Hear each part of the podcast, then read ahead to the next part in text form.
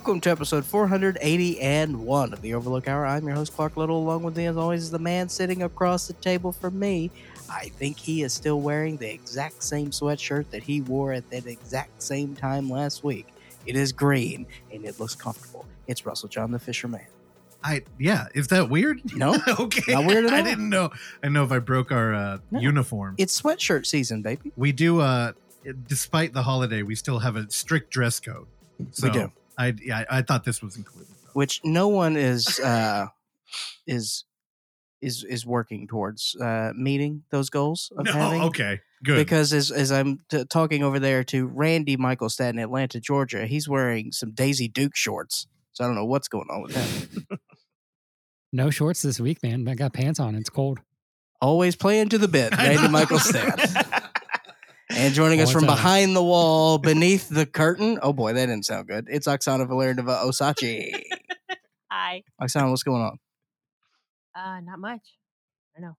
All right, everyone is just full of energy and yeah, talk get ready. today. I um I'm on a uh, a birthday hangover. I I only drank I think five Guinnesses, but man, it caught up with me. and in that the is AM, why yeah. your friend Clark came to your rescue today. Yeah. Randy, do you know what you know what I did today? I, I helped out a friend in need. Russell was, you know, he's we're not. Russell, you got to realize we're not uh we're not 25 anymore. All right, you know we Mhm. we've paid our dues as people. Our bodies are breaking down. So when you go out and you have a nice, you know, 12 hour rampage with the boys, you're going to pay for it the next day. So Randy, he came in, he was looking a little tired, looking a little like he needs a little boost. That's why Daddy Clark had a little extra liquid IV to help Russell he pull for- through. Oh, yeah. Forced a, a glass of orange liquid on me. That's I right. was just like, fine, okay, I drink it. It I was good. imagine you chugged it within 30 seconds. What? Why does it taste like candy? Because that's how you sell to the kids, Oh, baby. I'm like, is the ingredient sugar that I'm having? Part of it is, yeah. They have. I a think it's a, sugar-free I think it's a fair amount of sugar, but a, a- excellent uh, hydration substitution. Right. It did look like you dumped a pixie stick in some water. I 100% I dumped a pixie stick into someone. It tastes like it. And also joining us, uh, an in studio guest, boys and girls. We're happy to bring in our dear friend Nick Nordingler. Oh boy, I said your last name incorrect. I knew it was gonna. I knew it was gonna be better. Normally it's me. you know, it's you did fine. It's Nick Nordlinger. Uh, reminds me of every day we had a substitute teacher. Um, uh, I hope I fit the dress code. I just wore a, a t-shirt, uh, but it's Cat System Corp limited edition. And also, I wanted to say to your hangover story, Russ. I went to a concert two nights ago. Oh, I had three beers, uh-huh. and I'm still feeling it. So we are getting Yeah, old, you I'm know. you. Like- like- That's why Liquid IV is there for all your needs. yeah, I don't know. and also, I was in a mosh pit for a song and a half before I was so winded that I needed someone to Fuck yeah. drag me. Oh, you went. You went in the pit. I went in the pit because I was oh, like, my son's born and I know all these songs. And within about a song and a half, it was like becoming a physical crisis. You know, I needed to get out of there. So, Well, it's Yeah. cool. You had him strapped to your back. You to someone was there with their seven year old daughter, or I'm guessing her age, who was crying. And I was like, listen, I'm not going to tell anyone how to be a parent, but that seemed like a bad choice at the punk show. You know, I don't know. Yeah, you know, our third chair, Justin used he'd tell me all the time how he'd bring his daughters to shows. And he's like, It's cool, you go toward the back, but I his daughters could stand. Yeah, maybe a that point. James Taylor show. Yeah, you know, I, like- I don't know, hardcore. They're doing karate chops and shit. this was Randy a knows. Loud punk ska show. I don't know if it was the place for a kid that age. but- You know, I wasn't I didn't believe it either until you said ska. And then I imagined there was a table with like hors d'oeuvres on it. Oh no, just just just a lot of skanking, you know, just a lot of Yeah. violent skanking going on. So many trombones.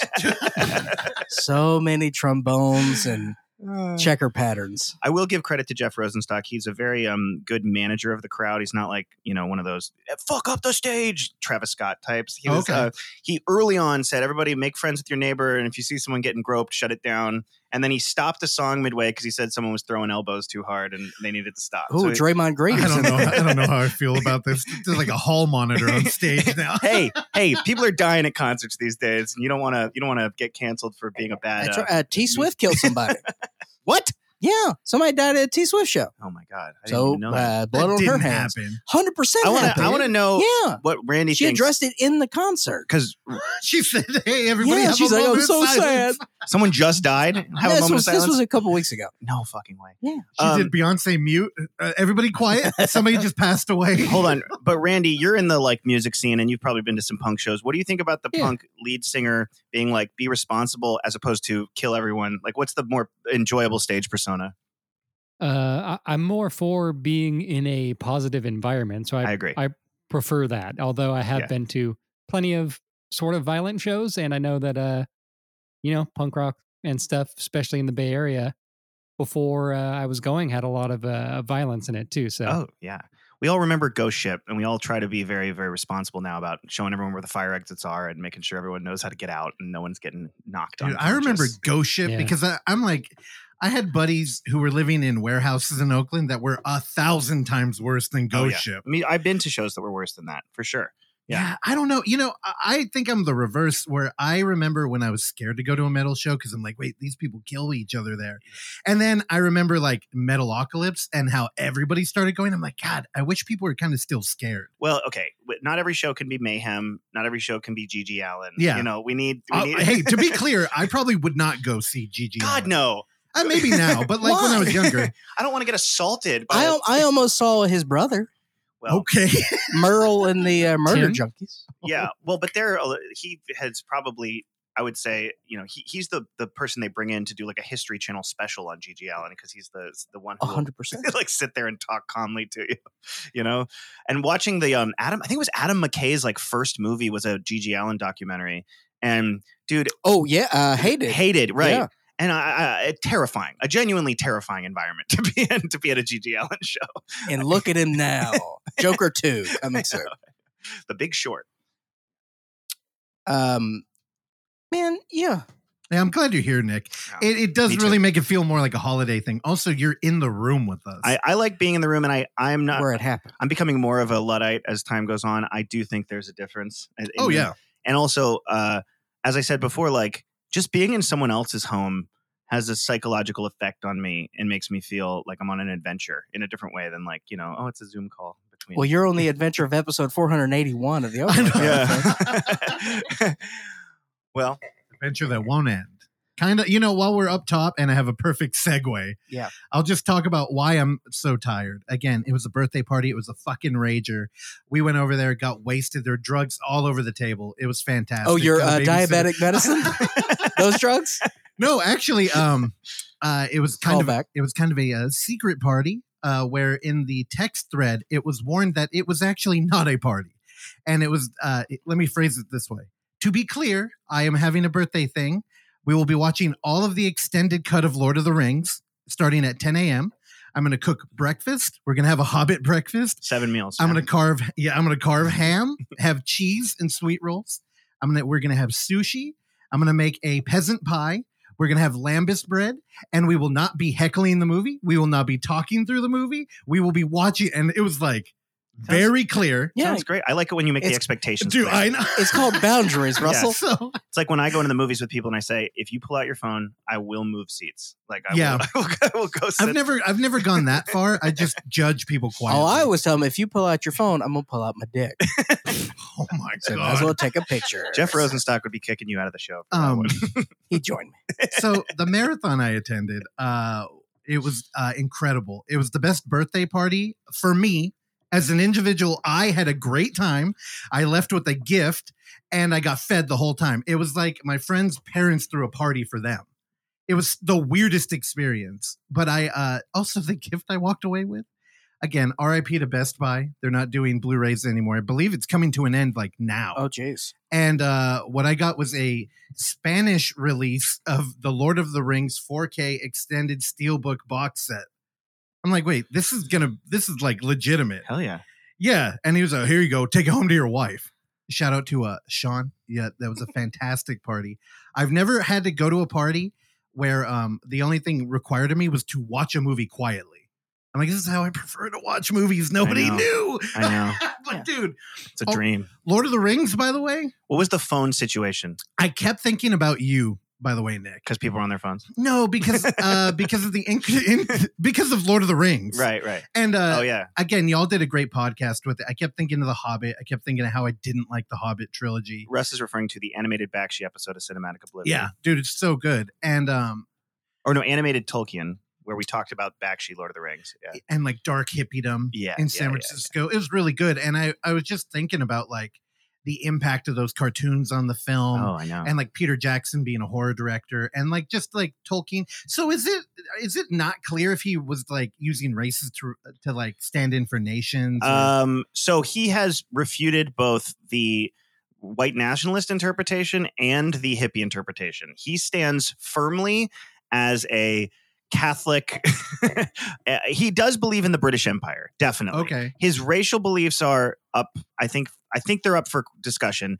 I think that when uh, hippies first started saying, "Oh, we're into this. We're like Gandalf. We like to get real high and then like go on psychedelic trips to Yeah. Mordor," he was like, "Fuck you guys, no." And then when Nazis started being like, "We get what you're saying," you know, when Varg Vikernes was like, "Burzum, I love it," you know, the pure racists. God. He, he- I think I don't know if he was around when that happened, but when like early signs of that happened, I think he was like, "No, that's also not it. Dude, This is about World War One." hold on. the Varg thing, I, again, I will get off of this right now, but it's just in my head now. I imagine him as a guy at a party that everybody's agreed we don't like him. Yeah. But at one point we did, and it's kind of like a thing that we just have to live with now. But he'll walk around and high five people. It's like, get the fuck away from me, Yeah, dude. yeah. It's like that with media. that's perhaps the biggest disservice that Until the Light Takes Us did in depicting Varg Vikernes because it's like they show him as like he's kind of a murderer, but he's sort of hardcore. And then it's like yeah. I didn't hear him even say anything racist until after the movie. It's like you guys hid the you buried the lead with the fact that this guy is like a horrible racist. But the point is is that I think that what I mean uh, all I know about Tolkien and his personal philosophical beliefs is he was very like pro Catholic, pro British Mhm. and I think that he saw World War One as a righteous war, and that's what Lord of the Rings is about. And everything else is extrapolation. And you know, he was so Catholic that when his very Christian Aslan is Jesus friend C.S. Lewis married a divorced woman, he held it against him. You know, All right, So- I, I apologize for that. I because Clark was like, "What did you do to Nick?" Like, No, I'm just saying I'm not gonna I'm not gonna tolerate any negative C.S. Okay. Lewis talk at this. I love. C.S. Lewis. I have his Christian theology at home. It was willed to me by a woman in my church who died. Anyway, that's a different story. tight. Okay, well, uh, I I started like, uh, again the the hippie thing. That aspect sure. definitely took hold. There was a pipe. There were three different swords. There was an assortment of pre rolls and shit. Well, Peter Jackson was a hippie, and so he put that in the movies too. Like, oh yeah, but yeah, hey, uh, I think it's better for it. Yeah. By the way, and it's very clear in the books that it's referring to a form of tobacco, and Uh-huh. it's very clear in the movies that Peter Jackson's like, no, they're smoking the, the good Kush. You Oh, know, it's definitely more interesting. There was a point where I took two different kind of gummies, and I was like, I felt um, my fear was that I would become tired, where I really wanted to watch these movies. Yeah. But I, I started feeling like actual like hallucinations. I was like, well, and again. If you're a child, know that there are no like purple elephants or anything. I've never done it. I've never done fentanyl though or anything strong. fentanyl's not So, a hallucinogen. I know, but I'm just saying like where you can like disconnect. You know, you wake up and you're like, oh, I don't care about anything anymore. sure. Like I've never done anything like that, but I, the colors were getting weird, and I'm like, oh, this is You from never- THC. you never So took shrooms or acid? I did, and Okay. I I started venturing down there, and I'm like, oh, I need to come back. sure, sure. So I drink a lot of coffee too, which is honestly what I think fucked me up today. Yeah, you want to have a psychedelic uh, experience where your heart is beating super fast? Oh, yeah. That sounds- yeah, that was 12 hours of it. You're gonna go. You're, you're you're gonna go to Mordor with that shit. I'll tell you. what. Also, best fucking food ever, by the way. If you're gonna do a Hobbit party, also Sean leaned over and was like, "Hey, the Hobbit hole. That's kind of what I'm doing here." And I looked around and I'm like, "Oh, the Viking aesthetic does really match well with like the wood lining, very cozy." I, this is where my brain was, and I loved it. Um, Oksana, we're moving into a hill. I like it way. when people do a theme party. It's cool. Yeah. Uh, so that's what I did, and that's why I'm tired. What you didn't answer my my one question. what was your question? Were people on their phones throughout the movie? uh, on and off, mostly Oksana. I'll throw her out there because we were uh, juggling childcare. Well, that's different. Which again, as the good parent, she did leave. Yeah. Halfway into two towers, I think. I think sit in the back if Oh. you're gonna be on your phone. Also, your mic is on, Oksana, if you want to talk. Yeah. She almost Halfway. she uh, was getting a little emotional during the fellowship. Left before the towers fell, huh? Yeah.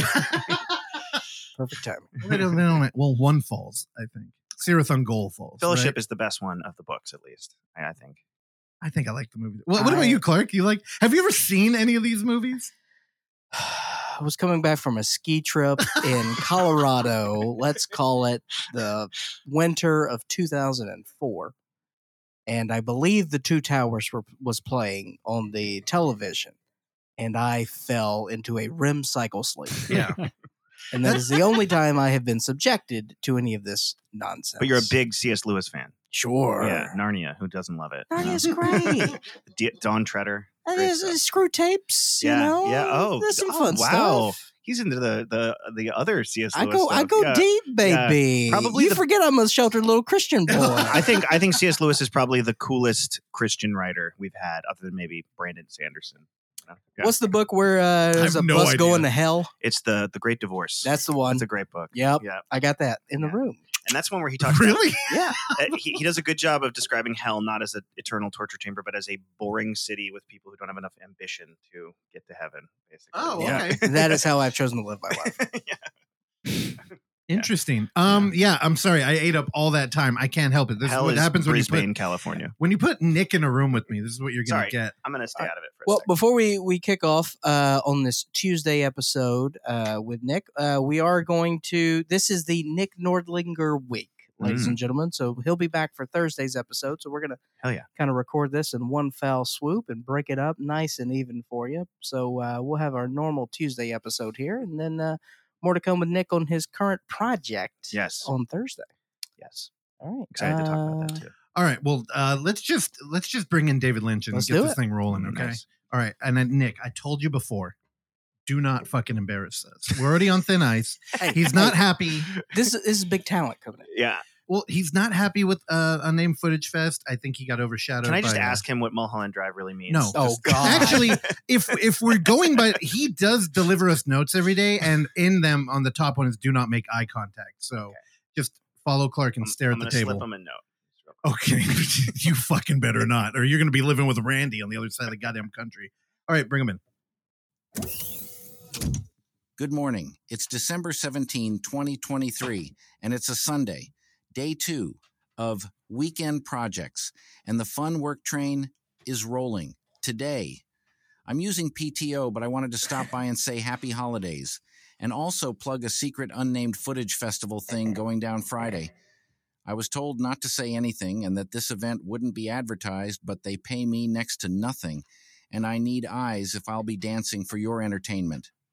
And today, in one of the contemplation cars, I'll be thinking about ventriloquist Edgar Bergen and dummy Charlie McCarthy, first appearing on the Rudy Vallée program in 1936. Their initial appearance was so successful that the following year they were given regular cast roles as part of The Chase and Sanborn Hour. Everyone, have a great day. Thanks, David. I'm surprised he acknowledged the holidays. He's a dick. David David putting in PTO. Yeah, well, Randy did it for a month. Damn. We have to offer him some.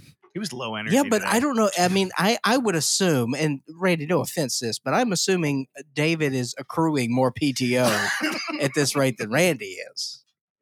I don't know. I I got, to break I it got to all. you. unlimited, baby. Yeah. Oh God, There Oh, is- from us, I know. I'm like, uh, there we ain't got the no- budget for unlimited PTO over here.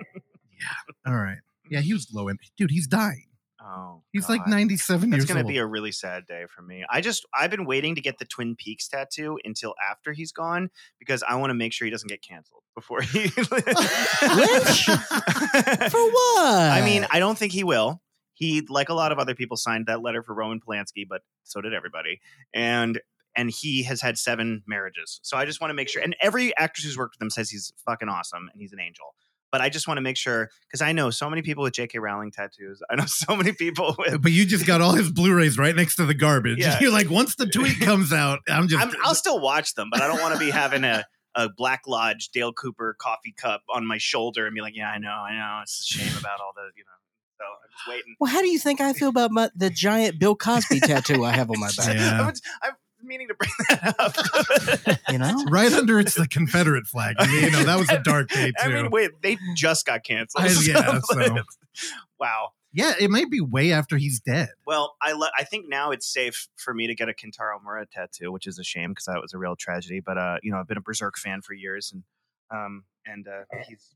I'll tell you the one that I'm not going to get into. He's not cancel talk. canceled. I'm not getting into okay, cancel talk. Okay. No, Kentaro Miura is a hero, and rest in peace. And Berserk is the best. The one I literally the first thing I ever wrote under the Cinematic Oblivion moniker was an article titled "Sion Sono is the greatest director alive." Uh-huh. That was the first headline I ever wrote, and Yeah, Brett Ratner. But go. Sion Sono is. I stand by it as a quality of film goes, but he's he's there. There are talks now of him being a, a monster, so I'm I'm devastated. and we're all monsters. It's just who gets found out. Me, never. So go ahead and get the tattoo. well, let's go over to Atlanta, Georgia, to our favorite little monster over there, Randy Michaelstad. Hell yeah. Master of the segue. calling from the the COVID couch, as we call it. Randy, uh, how you feeling? Uh, mostly good. Got a little bit of uh, you know, just congestion and stuff, but mostly fine. I don't know. I've just been uh isolating. I think they're supposed to say they they say that you're supposed to do ten days from whenever the onset was. So I think I'm at ten now. So I've just been uh doing what I hate to do and paying for food deliveries and uh just hanging out. What are the symptoms with the what is it? Zeta, omega thread, omega strain. What, what do you? what are the I don't know. I. I, I don't know what I have, but uh, I, I was feverish for like three and a half, four days maybe. And then once that went away, I kind of have like a lingering cough that will sh- show up every, I don't know, once an hour or something like that, or once every couple Mm. hours. But that's kind of hope you about it. I hope you feel better, man. You seem sharp. You don't seem like you have any brain fog or anything. Thanks. Yeah, I haven't uh, lost taste or smell either. Uh, so I'm chilling. Now, before we get into uh, what Randy Michael, uh, what his movie offerings are this week, um, I have to share this with uh, the community at large because uh, I am concerned about our dear friend Randy, uh, based upon a text message that I received from Randy at 6:30 a.m. Pacific Standard Time. Uh, which is 9:30 uh, Eastern time, so it's you know Yeah, w- well within weird. reason for everyone. yeah. Um, but the message, uh, I'll go ahead and, and read the message verbatim. That way, I don't, um, I, I don't it cast any aspersions here. But uh, today at six thirty a.m. from Randy Michaelstad, dead bird number two since living here. Hell yeah. So Russell, a second bird has flown. And now, Randy, that that's all the information. I I, I haven't talked to you about it because I wanted to save it for the show. Yeah. But uh, as a refresher for our listeners and for and for our guest here, um, about a year ago, you had a bird fly into your house and died, and we all kn- That's thought right. that that was an immediate bad omen. Um, now, when I visited you a few weeks ago, I did not burn sage to sort of, um, sort of, you know, save yourself from that. So Uh-huh. I, I'll take that on me. But since then, you've had another bird death. Yeah, I, I actually didn't hear the uh, the incident this time, but I was uh, looking out on my porch uh, this morning, and I saw I saw one had apparently ran into the window and was just laying there. So, yeah, second one, This- one, The one second year. bird death. Uh, Randy, does your house happen to be cyan blue or cloud colored? Uh, no, It made of glass? it is. Uh, you know, there there there is a lot of trees and a lot of uh, you know, it's kind of naturey, and uh, I don't know. I guess every once in a while, a uh, little bird will get confused or something, and my my uh, shutters were closed too, so I thought that would like, you know, prevent that from happening, but uh, apparently not. It could be a sign of the end times. I think it's aliens, dude. I told you that's the trope for alien movies is dead birds. It's the it's the birds. Literally, Yeah. it's the first thing that happens in the birds. well, I mean, hmm. Hey, I'm they up just for look all at you this. for an hour before they do anything in the birds. All right. Well, we now can confirm that Randy's living at ground zero for the impending Hell yeah. apocalypse. Well, what do you think it is? A Ouija board? I'm telling you, I think it was about a year when the first bird mm. hit the glass. Yeah, So it's a Christmas tradition. I I like I that think so. too. ooh Krampus. Yeah. You know that the day after Christmas in Ireland is called Wren Day, and they would traditionally kill a wren, which is a type of bird, and then parade it from house to house, expecting money. So Oh, Huh. some- Randy, something there. gotta Is that pay for related that to- Is that related to Boxing Day? Yeah, same day, same day as Boxing Day. Interesting. But Yeah. two isolated Separate. events. Well, you know the Brits. The Brits mixed their version of Black Friday with an Irish tradition, as they are wont to do. Yes, separate events. Those silly Brits. Yeah. I guess they're both about like going around and being poor and getting gifts, so they're blended in that way. Well, Randy, we wish you uh, nothing but, but luck and success in this Thank you. Uh, apparently, hellscape in which you live, where birds are transferring to their next life. Oh, you've been you you uh, gave the house a uh, a good rating on this podcast that I wasn't on several. It's a weeks wonderful ago, so- house. Oh, you visited him, Clark? Yeah, it was over there. Uh, yeah, who do you think's been leaving the dead about a month birds? ago. That's right. I got an automatic bird feeder. Do you live in the city They just- proper or like outside of the city?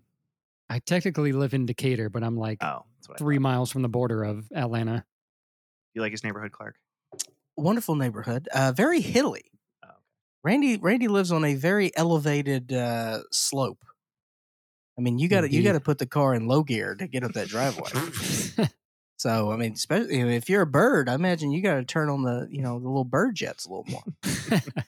All right, but Randy, uh, outside of uh, killing wildlife, uh, what are, what Yep. else were you up to this week? Uh, so I didn't write this down in the document, but I got to, uh, while we're talking about the episode several weeks ago, I just have to clarify that I did see the movie Priscilla by Sofia Coppola, and I did not care for it. Russell said that I must have loved it because it's a Coppola. And uh, this is While you're drinking their garbage wine, you're like, "Oh, fancy!" And you How did it compare to out. the Baz Luhrmann? I mean, which Elvis do you like better? I did not see that because I'm not a Baz Luhrmann fan.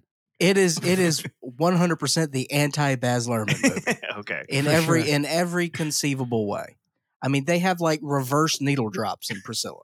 It's like this. Yeah, I don't know. It's annoying. What do you mean by a reverse needle drop? So, all right. So, take for example, they play Crimson and Clover, sure. right? They They did not get any of because uh, the estate of Elvis was not happy with the production of, not. this movie, and Priscilla uh, executive produced. So, you know, the Elvis side of things were not very happy, so they could, did not get any of the music licensing, but they were able to get you know music of the era. So they were playing Crimson and Clover, but right before it hits in that part, the song goes away.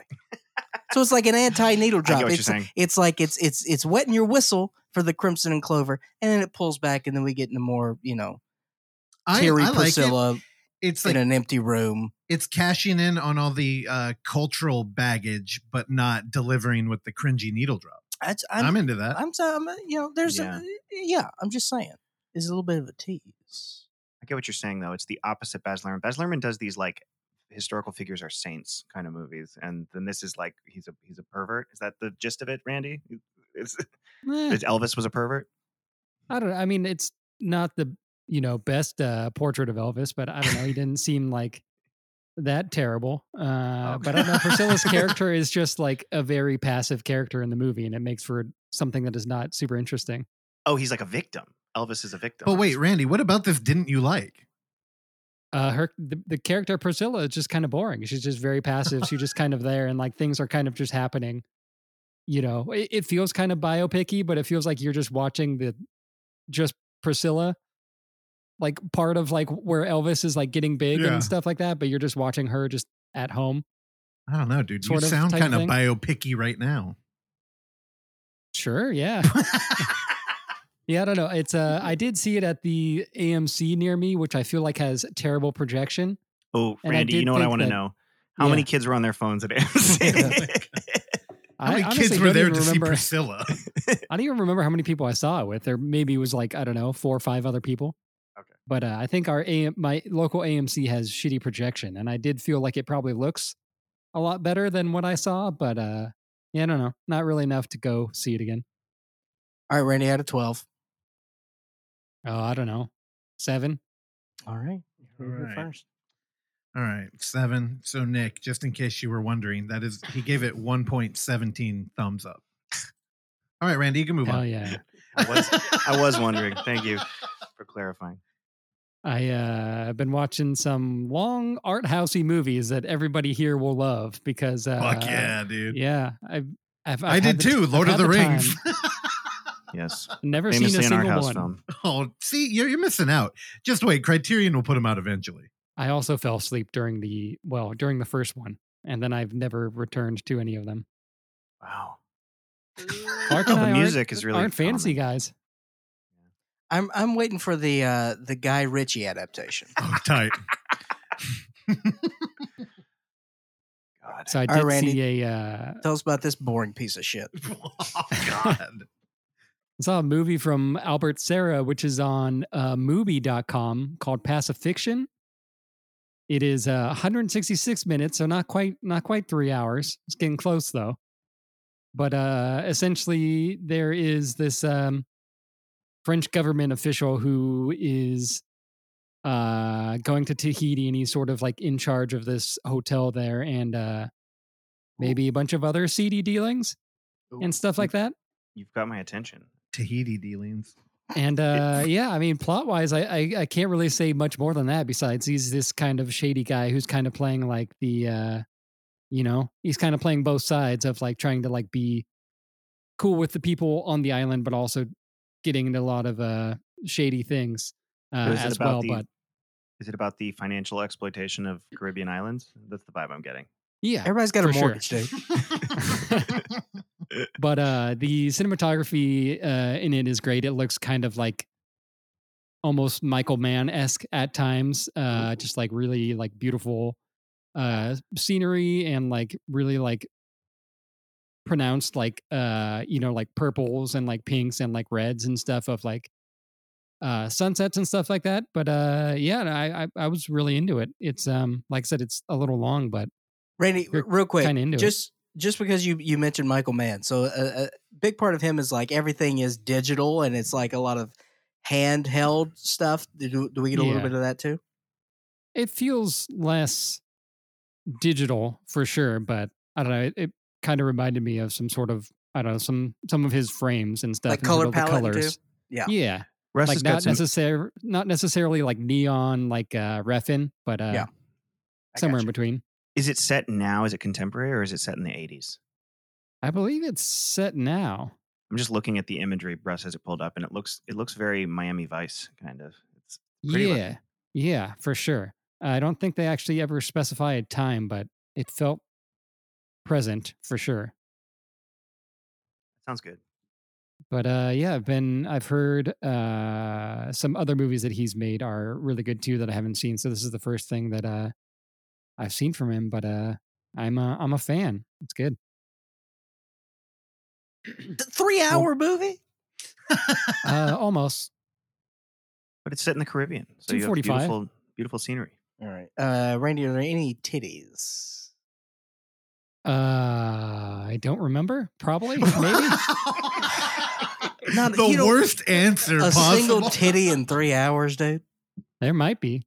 I think there is. On the just given beach? through the like I mean, dude, there's one where a girl's covering up.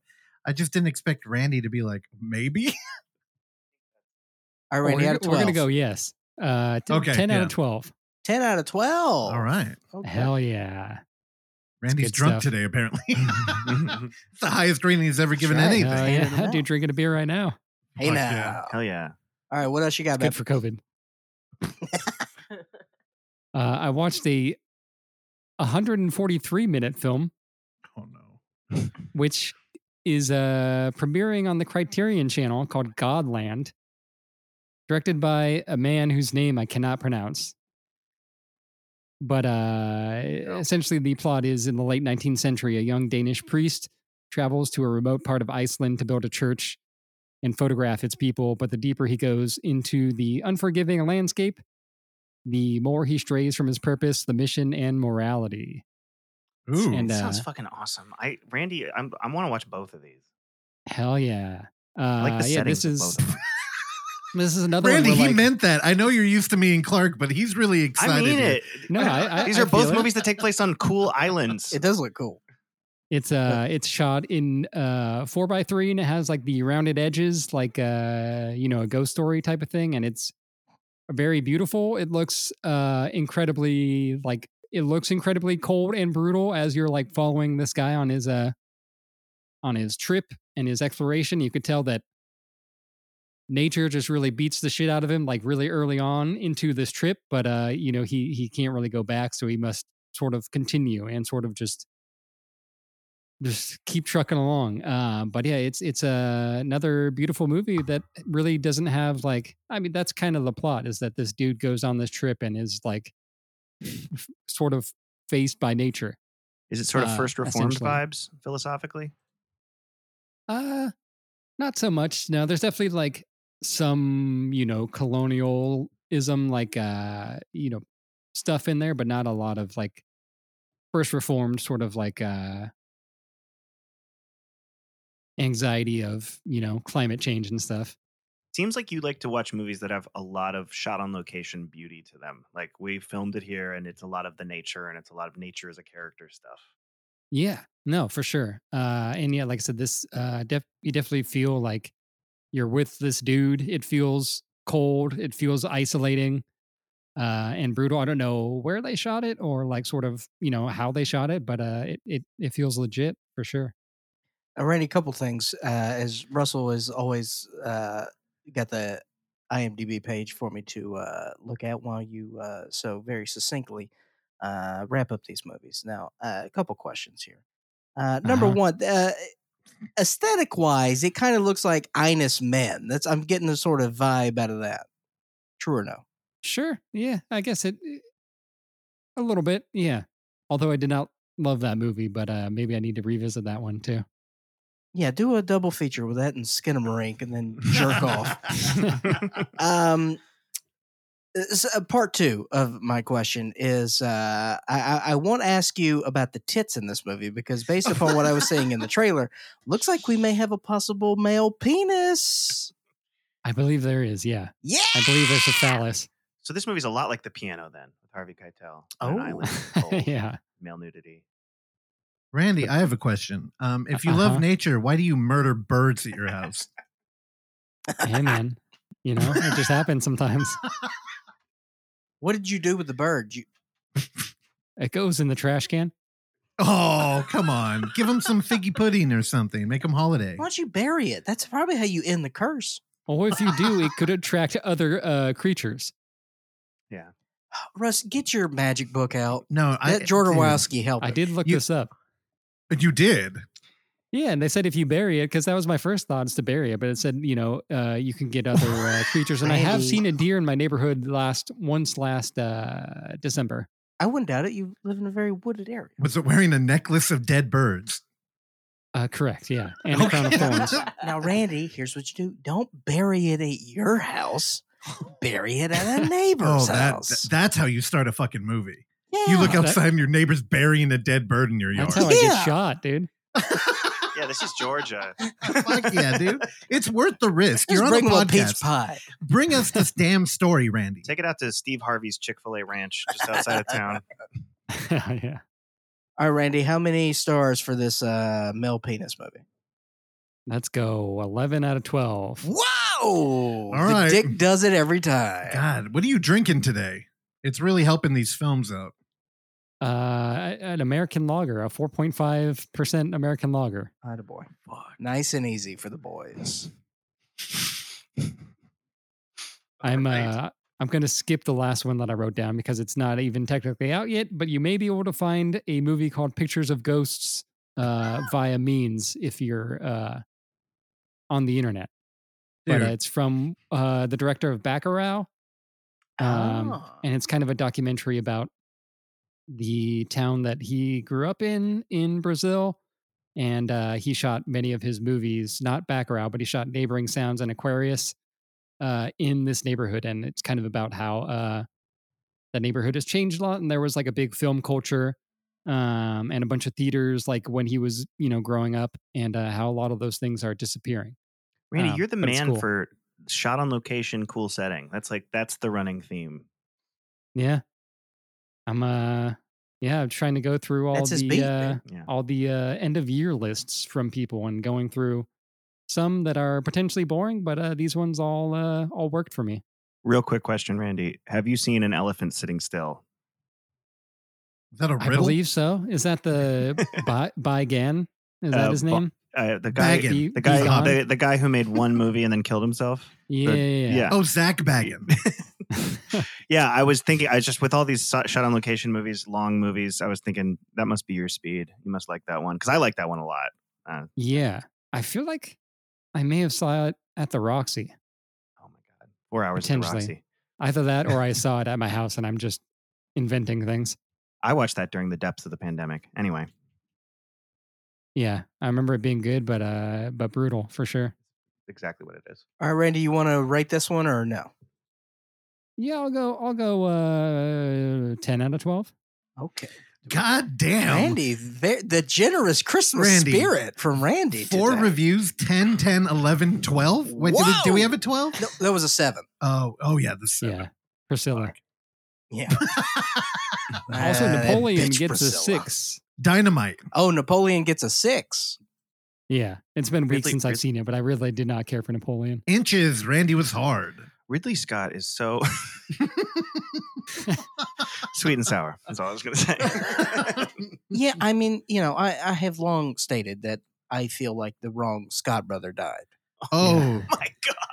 I, I am Team Tony the all the way. the only thing I can add is uh, Ridley Scott Peterson. That's the only thing I I, got. it. Perfect. All right, let's switch gears. Uh, let's go straight into a Christmas double feature. Seen by me. Did I see it at the same time? No, I didn't. But that's I'm just gonna combine them and say it's a Christmas double feature, and they're both kind of retreads. So we're gonna Oh kind my of God. power through it. You want to hit it? Yeah. Okay.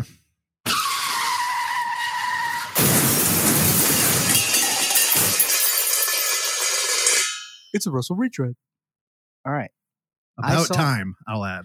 I saw from the streaming service that I refuse to name. Shutter. Oh my God, Randy! Randy. you said the name out loud. Look what happened, It's a wonderful knife. Uh, dude. I was oh. doing that the whole time I can't help. Especially I like during. the poster. Oh, that's about all you would like. I can guarantee that. I watched a lot of Hallmark movies this season. after so- saving wow, that hurt. after saving her town from a psychotic killer, Winnie Carruthers' life is less than wonderful.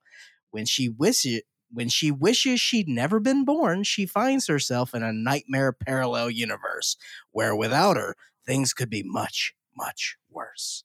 Things can't get much, much worse than this movie. It is Stinktown, USA. So it sounds like it sort of is a remake of It's a Wonderful Life because it's about a no, world no, without dude. her. So, uh, Nick, I'm glad you're here today. Right when you when you showed up, I'm like, oh, perfect. Because again, you are my brother in like trying to coin our own little niches of like Sure. genre. sure. This is a new one What that is I've been calling slasher fusion. I don't love that, but I, I've been rolling with it. What makes you define it that way? Um, it's it's Happy Death Day, but a different Oh. movie. Is So- it a repeating or a repeating, or is it alternate reality? No, no, no. It's it's taking an old movie that had like a unique kind Oh. of time or magical premise and just mashing it with a slasher. So this is It's a Wonderful Life was a movie that bombed, right? Uh, Jimmy It's a wonderful- Stewart, yeah. and uh, it kind of if it- grew because of TV. It kept replaying, it just kept replaying, it became a tradition. So this movie, it takes a slasher. Just here's the thing. Everything is revealed. The killer's revealed, stopped, and murders five people in the first 10 minutes of the movie. And it's like, whoa, this slasher's got a hell of a pace going. But you know what? Next year, uh, on the anniversary, she kind of remembers killing the dude, and everybody's kind of bummed. And she's like, well, fuck, I, maybe it would be better if I wasn't here. But here's the problem she was the final girl. So when she doesn't exist, the killer was not stopped and continues killing. I think there's some mind candy there that's really interesting. They do nothing with it. And what we get is a reversed feature. The third act is opening it, and then nothing for two more You know, acts. you just described. You just described frequency with Dennis Quaid and Jim Caviezel. where- Hey, that's a good movie. yeah, that is a good That's movie. That's a good movie. Yeah, yeah. This is not a Yeah. good movie. But like that whole movie is he accidentally didn't stop the serial killer and it changes the reality and that, Yeah. yeah, yeah, that whole thing. Yeah. I, I, I, I, I don't like any of the characters. I don't like what just I don't like what Justin Long is doing here. He's He- just being, it's like somebody was like, hey, you're a good bad guy. Yeah. Just play the stereotypical, It's like he does hey, nothing. He's Yeah. good at that. Yeah, but mm, yeah, but it's also like we want you to do a bit where it this is like a three minute sketch in Saturday Night Live Yeah, that yeah, does not sure. end, Sure, sure. Or And- short film maybe. and it's just um, eh, I I don't like Winnie Carruthers. also, um, fucking Justin Long and Joel McHale together. You're like, oh, this is like, Uh, I was just thinking as BFFs. this morning about how Joel McHale, more than any other actor, is the guy who I feel like is the high school bully who then got oh yeah. who then became famous. Like like he just seems like an asshole. Like and, I've uh, I've mentioned it on here before, but I've heard from other co- comics and people in his uh, pool that he's failed a psych test for the military before, and he has an avid collection of like knives. That keeps growing. So like in movies, I, I forget there was one where he was like an Afghan soldier or something. He Oh, had two boy. knives Look, and he's like, oh my god. he's from he's from the Pacific Northwest. He's from Seattle. you can't trust these people. no. You can't trust these people. I mean, They- if you listen to his stand up, he just sounds like a high school bully who got like stand up. He did a stand up routine in San Jose and he talked about how like he has trained his son to go around and like bully his comedy friends. And he's like, I taught my son how to, how to roast all my friends and tell them I have a bigger house than you. And he brags about being rich a lot. Like he just seems like he is the main character from Community. He is that guy, you know. Talking to the tip of that mic. Sorry, For me. sorry, I'm right here. Oh. I'm right here. But go on. uh, train is heading to Millbrae. Go- what? It's a wonderful knife. Just awful, Clark. Just no good. yeah, I mean, and also everyone is either in a gay relationship or an interracial That is- that relationship, is the thing. Oh, here we go. and it's just no. It's like I think the final girl flips too. the, no. The problem is just like we're in this small town in like nowhere, Yeah. and everyone is gorgeous and gay. It's funny. I watched this with Terrell and on Blu-ray Tuesday, which you, you all should go back and watch. He's like, you know, I don't know if I want to. He's like, you know what? I'm gay. Fuck it. And he's like, "Are they pushing this down your throat? Oh, I don't think he I said think that. that and it's unfortunate. W- without without criticizing woke culture, I'll say that I think that what you're getting at is also what a lot of Hallmark movies do, where it's like we're in a small town in Colorado, but like everyone is just beautiful as fuck. yeah, yeah. This is clearly L.A. you It's know? part yes, it, it's sort of stealing that hallmark from it, but it just doesn't. It, it just it doesn't add anything. You know, it- um, and they don't build on anything from that. It's just like, hey, it's included, and we're not doing anything with it. So it's just kind of disappointing in that way. But like, it's the kills are not too terribly interesting. They're Um, funny. They're very Jack Frost, which I don't know if you've seen that, but I think you'd like it. And also, Michael Keaton. Yeah. No. Yeah, I like that one. Um, and uh, the killer is all white. It is boring. weird choice. I you know. who it is the whole time, and then there's a twist, and you don't care. Um, or you still know who it is, yeah. which was the case. With there's us. nothing. Yeah. There's nothing original here. Um, but it's you know if if you want to hear the hits, you can kind of hear this cover band play them, and you know have a have a decent time. It's yeah. just it sounds cynical. It sounds like they made a movie thinking the audience was brain dead. no, they made a movie and they didn't give a fuck about the uh like the genre. That's what I, that's what I mean though. It's like people who make horror movies who who don't like horror movies and who are like Yeah. horror horror movie viewers are fucking idiots. They'll, Yeah. they'll eat this up, you know. Dude, like- uh there's a thing I complained about in this one where in the the first 3 kills are all like fun but they're bad.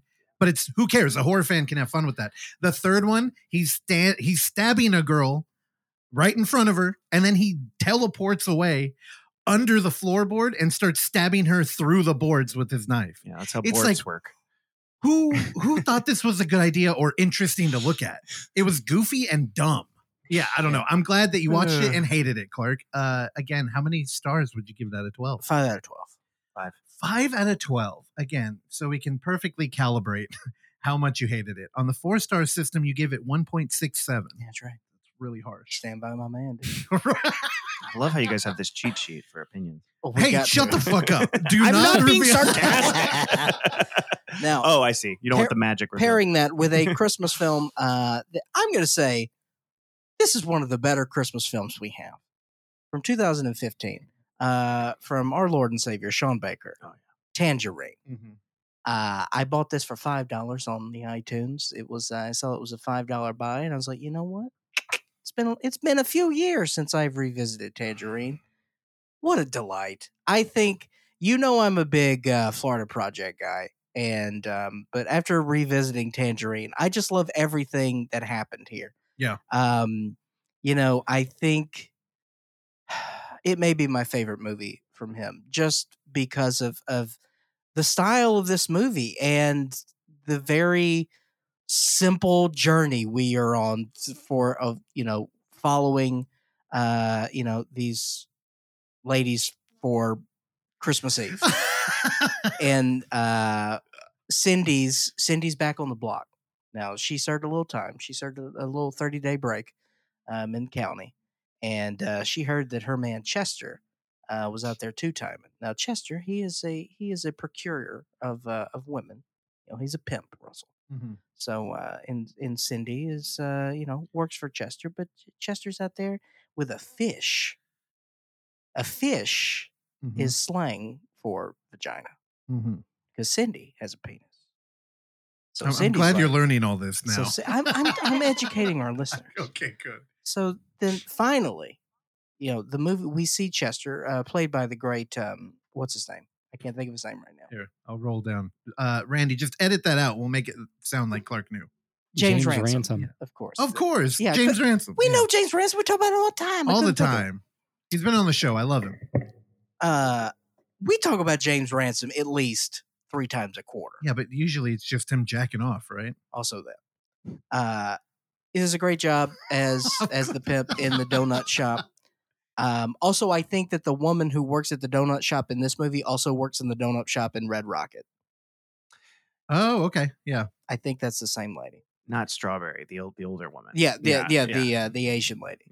Um, That looks Man, to be the it's case. just- yeah. it's so good.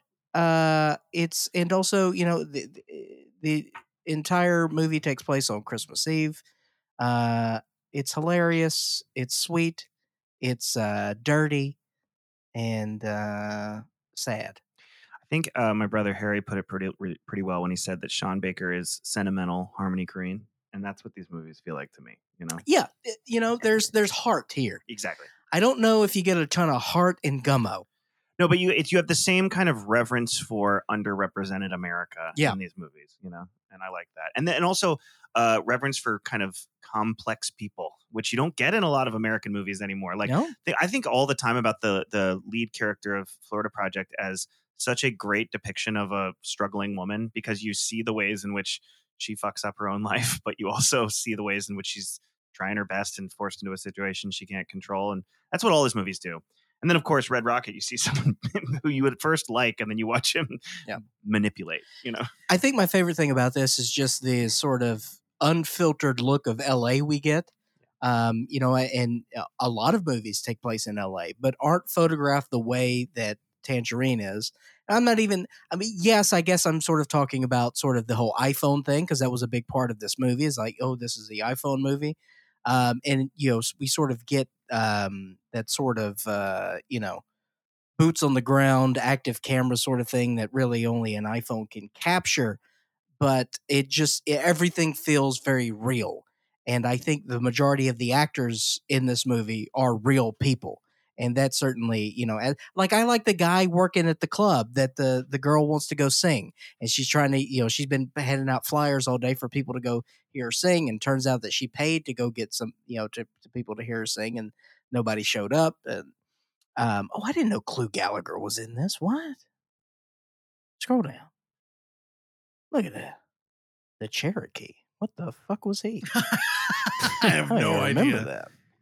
Uh, he did a short film I like. I think it's called The Boys or something. It doesn't matter. Mhm. All right. Uh, Tangerine. Isn't, isn't he part of the Feast family? Uh, the more of Gulager's? He's more of Yeah. a famine guy. Uh, Tangerine is nothing but 12 stars, and I will Yeah. uh, settle for nothing about that. You hear that, Randy? I will. Uh, if you say if it's 11 Agreed. stars, I'm not going to accept it. It's 12 stars.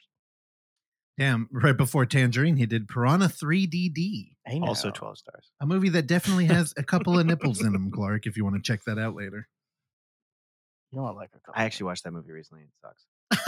I actually watched it recently and I think it's fucking. All right. Actually, I don't know if I did. I know I own it in 3D, but I don't know if I've ever actually watched it. Russell, it's time for you to hit the cue. I think you know what it is. Um, is it relating to you or to me? The guitar. Oh, That's right, boys and girls. I finally saw this movie. I didn't get to see it in the theater, and then I it was up for rental, and I was like, you know what, I'm gonna rent it. But yesterday it came on Netflix, and I'm like, you know what, I'm never gonna have to pay for it. So here we go. oh my god! finally, I was able to see Gran Turismo from director Neil Blomkamp. Neil Breen. Neil Breen Blomkamp. thought it was I would love Clint that. Eastwood. This is not Gran Torino. This is a video game movie. Now, I mean, I, look, I'm just keeping up with the trends. This year, I have talked about the Beanie Baby movie. I've talked about the the Air, Blackberry. the BlackBerry, Air Dumb Money. Nikes, Dump GameStop. All these fucking shitty business ventures. Now we got PlayStation games, God, oh baby. God. Well, this is based on the real story of uh, a guy who's actually, I think he's still racing now.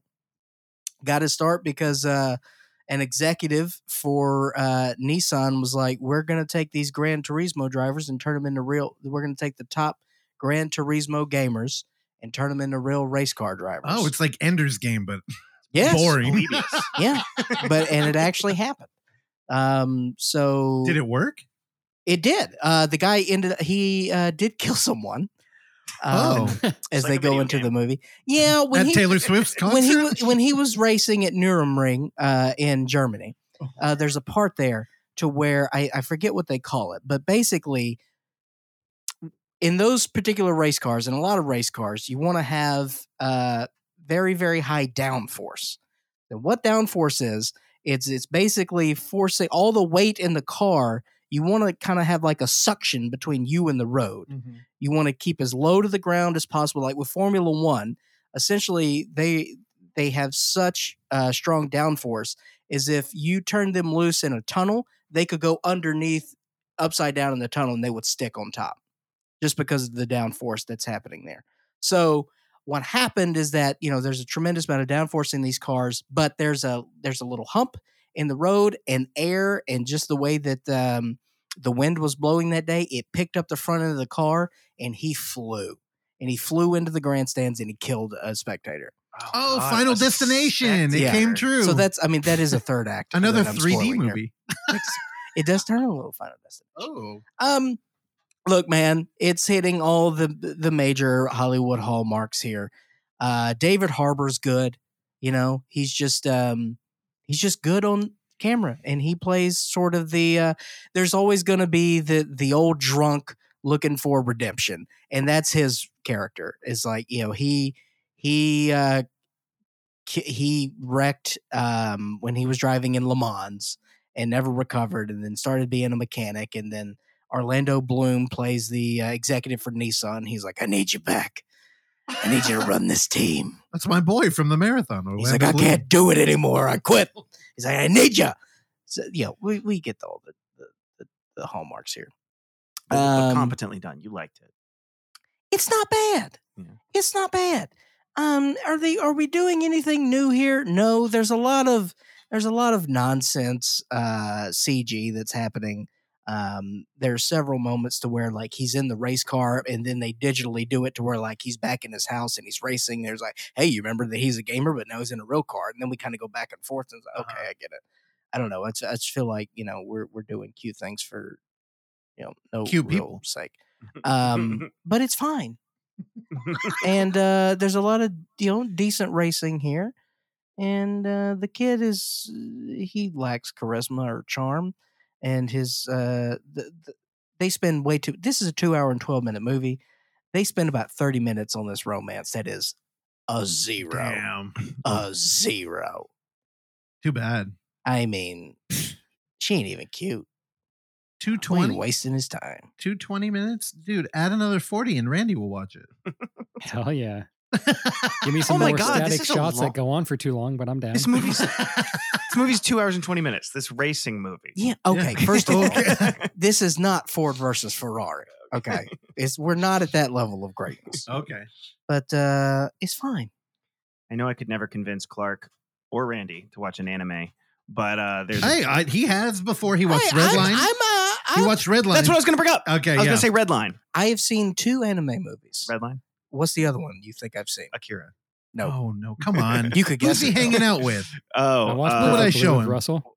with uh, I, I think I talked over Randy so he couldn't hear you. it, it's not okay. So uh, heavy metal does not count as an anime. That's what you meant. That's, I've seen heavy metal. Heavy we metal. will count that. Heavy metal. Redline is what I was going to recommend based on this movie, and then you, uh, probably one of the Miyazaki's, maybe one of the No. Ghibli. Should- should I give him the name? God Yeah, just damn tell me. It. Tell It's a it's a Satoshi Kon. it's a Sa- Oh. Satoshi Kon. So perfect blue. Yeah. Yeah. Fantastic movie. Love Yeah. it. It's a great one. Yeah, great movie. Banned in some countries. I I just Miyazaki, you what Uh, the hell? Those are good movies too. I'm I not felt watching the boy and the heroine. I, That's the boy and the heroine. yeah, that's uh that's the gateway drug for most people to anime. They're like, oh, I loved That's a movie. I, I thought you were talking about the city. Princess Mononoke. It's at the Balboa. Oh, and, tight. and then someone tries to show them, you know, Wicked City, and they're like, "The fuck is this shit?" Hell yeah. see, I don't, I don't, see, I don't, I don't care about that. It's it, Red Line though, you must have liked that, right? It's a good. It was very movie. busy. Yeah, I agree. It was a little too busy It's for me an as well. For two overload. I hours. The love it, opening sequence of that is probably one of the coolest oh, racing Oh, sequences yeah. I've seen in a movie. Also, It's- it feels like it's got heavy metal in the DNA. Like it's it's flowing through there. I Agreed. really like that movie. It's great, but it's it's a lot. it yeah It's a lot, a lot. yeah. Well, Yeah. that's why I you know you yin and yang it with Perfect Blue, Yeah. which is pretty much just a regular movie. And I think but for your next anime, I'm going to recommend Midori. Don't look anything about it up. It, does it have less rape than Perfect Blue? no. Okay. All right, all right. Do you, you all done? My turn. uh, the, uh, well, we have our guest. It's his turn. You can, go, you can go first, Russ. I'll take a bathroom break. No. Oh wow, dude. Well, you're Randy. he would already leave. No, no, Nick. Please go. peed. Okay. Okay. He already. peed. Um, remind me what I'm talking about. I will start with uh, the uh, your last. Uh, no, let's start with um the talking about. No, yeah, let's do it. Let's talk about Lord of Misrule for a quick sec. Now- Yeah. now you Billy be Brett. fucking careful. We just had Billy Brent I on here. heard your interview with Billy Brent. I got nothing for, but respect for the guy, and I'm going to start by saying that I think people should watch this movie. I think it's I think it's a it's a good seasonal watch. I would say it's actually a little late for a seasonal watch because it's more of a fall feeling Yeah. movie to me. Yeah. Um, and I will say that I think we've seen a real renaissance of the folk horror film in the past decade. We've had, I mean, it's got I- Ineson is the guy's name from The Witch. It's got it's got our guy from Yeah. The Witch. We've had Midsommar, of course, all the you know Lighthouse and all that kind of stuff, and um Enys Men and all that all that stuff. I think that I like the folk horror resurgence, and in the first ten minutes of this movie, I said, "Hell yeah!" I'm so excited. And the main takeaway I have from it, I'm happy to say, is the same thing that I heard Billy Brent say on your interview that he took away from it. Which when he read the screenplay, he said, "What a great opening ten minutes that sets up everything in a way that really is attractive and interesting." And I agree. And then the coolest thing that he also really liked that I identified with was the masks, especially the Lord of Misrule mask itself. Um, I was immediately like, dude, I fucking want that because I've been super into like traditional Christmas, traditional uh, pagan celebrations of stuff and costumery and stuff. For example, this last two years, I've been really into watching the musical of a Christmas Carol called Scrooge, and they have the best Ghost of Christmas present, who's this guy in this green robe who wears this holly crown. And he has this giant goblet, and that motivated me to get a holly crown. So when I first saw this movie, I was like, I need that Lord of Misrule mask. It is fucking awesome. I want to show up to the party dressed like you said, Punch from like. Punch Hey, remind me of Yeah. Punch. Yeah. Yeah. I want the Lord of Misrule hat. The problem I had, and I realized this isn't really Billy Brent's fault because this goes back to The Wicker Man. And we said that The Wicker Man is what it's sort of based on, right? Uh, if you think about the plot of The Wicker Man without really, you know, spoiling it too much, it also does sort of a Lord of Misrule thing based on what Billy Brent. It was surprising to me that he said in the interview that he knew historically what the Lord of Misrule was Yeah. and then kind of chose not to do it because here's what I mean is that um the Lord of Misrule going back to potentially Saturnalia in Rome where they would elevate someone to king for a month and then kill them at the end for the god Saturn for Saturnalia. That's the sacrificial one. More recently, in a, the past couple hundred years, in Tudor England, they on like a farm of peasants, they would all eat a cake like a Christmas panettone, and there would be like one pea in it, like a hard pea, and whoever got it would be like, "I got the pea," I got a heart pee. and then Clark would have been deemed Lord of Misrule for 12 days. They'd given him a they'd give him a felt crown. He would have to lead all the songs and he would like get all the drinks and uh, maybe dance with the pretty girls and all that and he'd be king for a day. And you know like to to kind of sum up what the concept is, one of the classic Scottish symbols of Lord of Misrule or what they call the Abbot of Unreason would be a, a hare riding on top of a hunting dog. So it's a reversal of the power structure. Okay. So you make a, a servant a king. And um, what they did in the movie Lord of Misrule was more like a harvest king or more like a hay king. It didn't Mhm. really, it wasn't like they took like the lowliest person in town and made him king for a week. You know, they took Yeah. a creepy guy in town and gave him a, a mask. And so I'm always a little annoyed, but that goes to Midsommar too, because in Midsommar, it's supposed to, the name of the movie is Midsommar, which is the summer solstice Yeah. and they make her the May Queen. Midsummer is in June. The May Queen would have been a thing in May Day. And all I'm saying is, is that, and I'm kind of criticizing all of folk horror, they've got all the pagan shit blended together and mixed up in a way where they don't even care. But then when, hold on, hold on. let me stop you there because I think that's interesting. I think it's the problem that fantasy movies have, where you're like, there's a lot of context people need, or they need to understand something. And we're trying to make money here. I'm not trying to teach them shit. So how do we blend it all together and make it like Just swallow it and understand. But that's why people like Robert Eggers movies. I know you're not. I know. but that's why they like no, no, I, I'm it's- eggs over ass because well, all be- day. well, because Robert Eggers, he's like, I'm going to give you some really historically accurate shit, and it's not. I mean, a historian right now is saying, "What the fuck are you talking about?" Yeah. But like close enough to where it evokes like. I'm really going to get into like what Vikings did to some extent. I'm going to give you what Puritans said and what they Mhm. believed. I'm not going to do the blended version. And I knew when I realized that Billy Brent did Stay Alive in 2006, which I talked about on October Boys. In Stay Alive, we all know that uh, Elizabeth Bathory, I believe she was Hungarian, right? Um, Hungarian bloody countess who used to uh, kill people and bathe in their blood. And in Stay Alive, it's all about them playing a Bathory video game. Yeah. And without any concern for people who might know about the real Bathory, they were like, yeah, she lived on a mansion in New Orleans. And so this like famous, almost medieval historical figure, I don't know the exact period she lived in, uh, is instead recast as an uh, like an, a grande dame in a New Orleans Yeah. mansion. So it's just like, yeah, I mean, I think he plays with those ideas. Like, fuck it, I'll blend it up. I don't give a shit. Elizabeth Bathory lived in New Orleans. Who cares? And then the Lord of Misrule. I was I was guess disappointed because I was like a Christmas horror movie. This should Mhm. be a Christmas horror movie, and I see in the title a real since I just learned about the idea of like make the servant king for 12 days. That's a concept right there, almost like the purge, where you take like the lowliest Yep, person in a yep. town, you give them unfettered power, and they kind of go mad with it for 12 Yeah. days during winter when like the town is cut off from the rest of the world. That's perfect. And instead, it you it, we got sort of a, a, a Wicker Man. I, you know, I kept imagining when you were describing the Lord of Misrule that there was like a another version of the film that was like low budget because that's the real problem Sure. is to make these fantasy movies or folklore you need production value Yeah.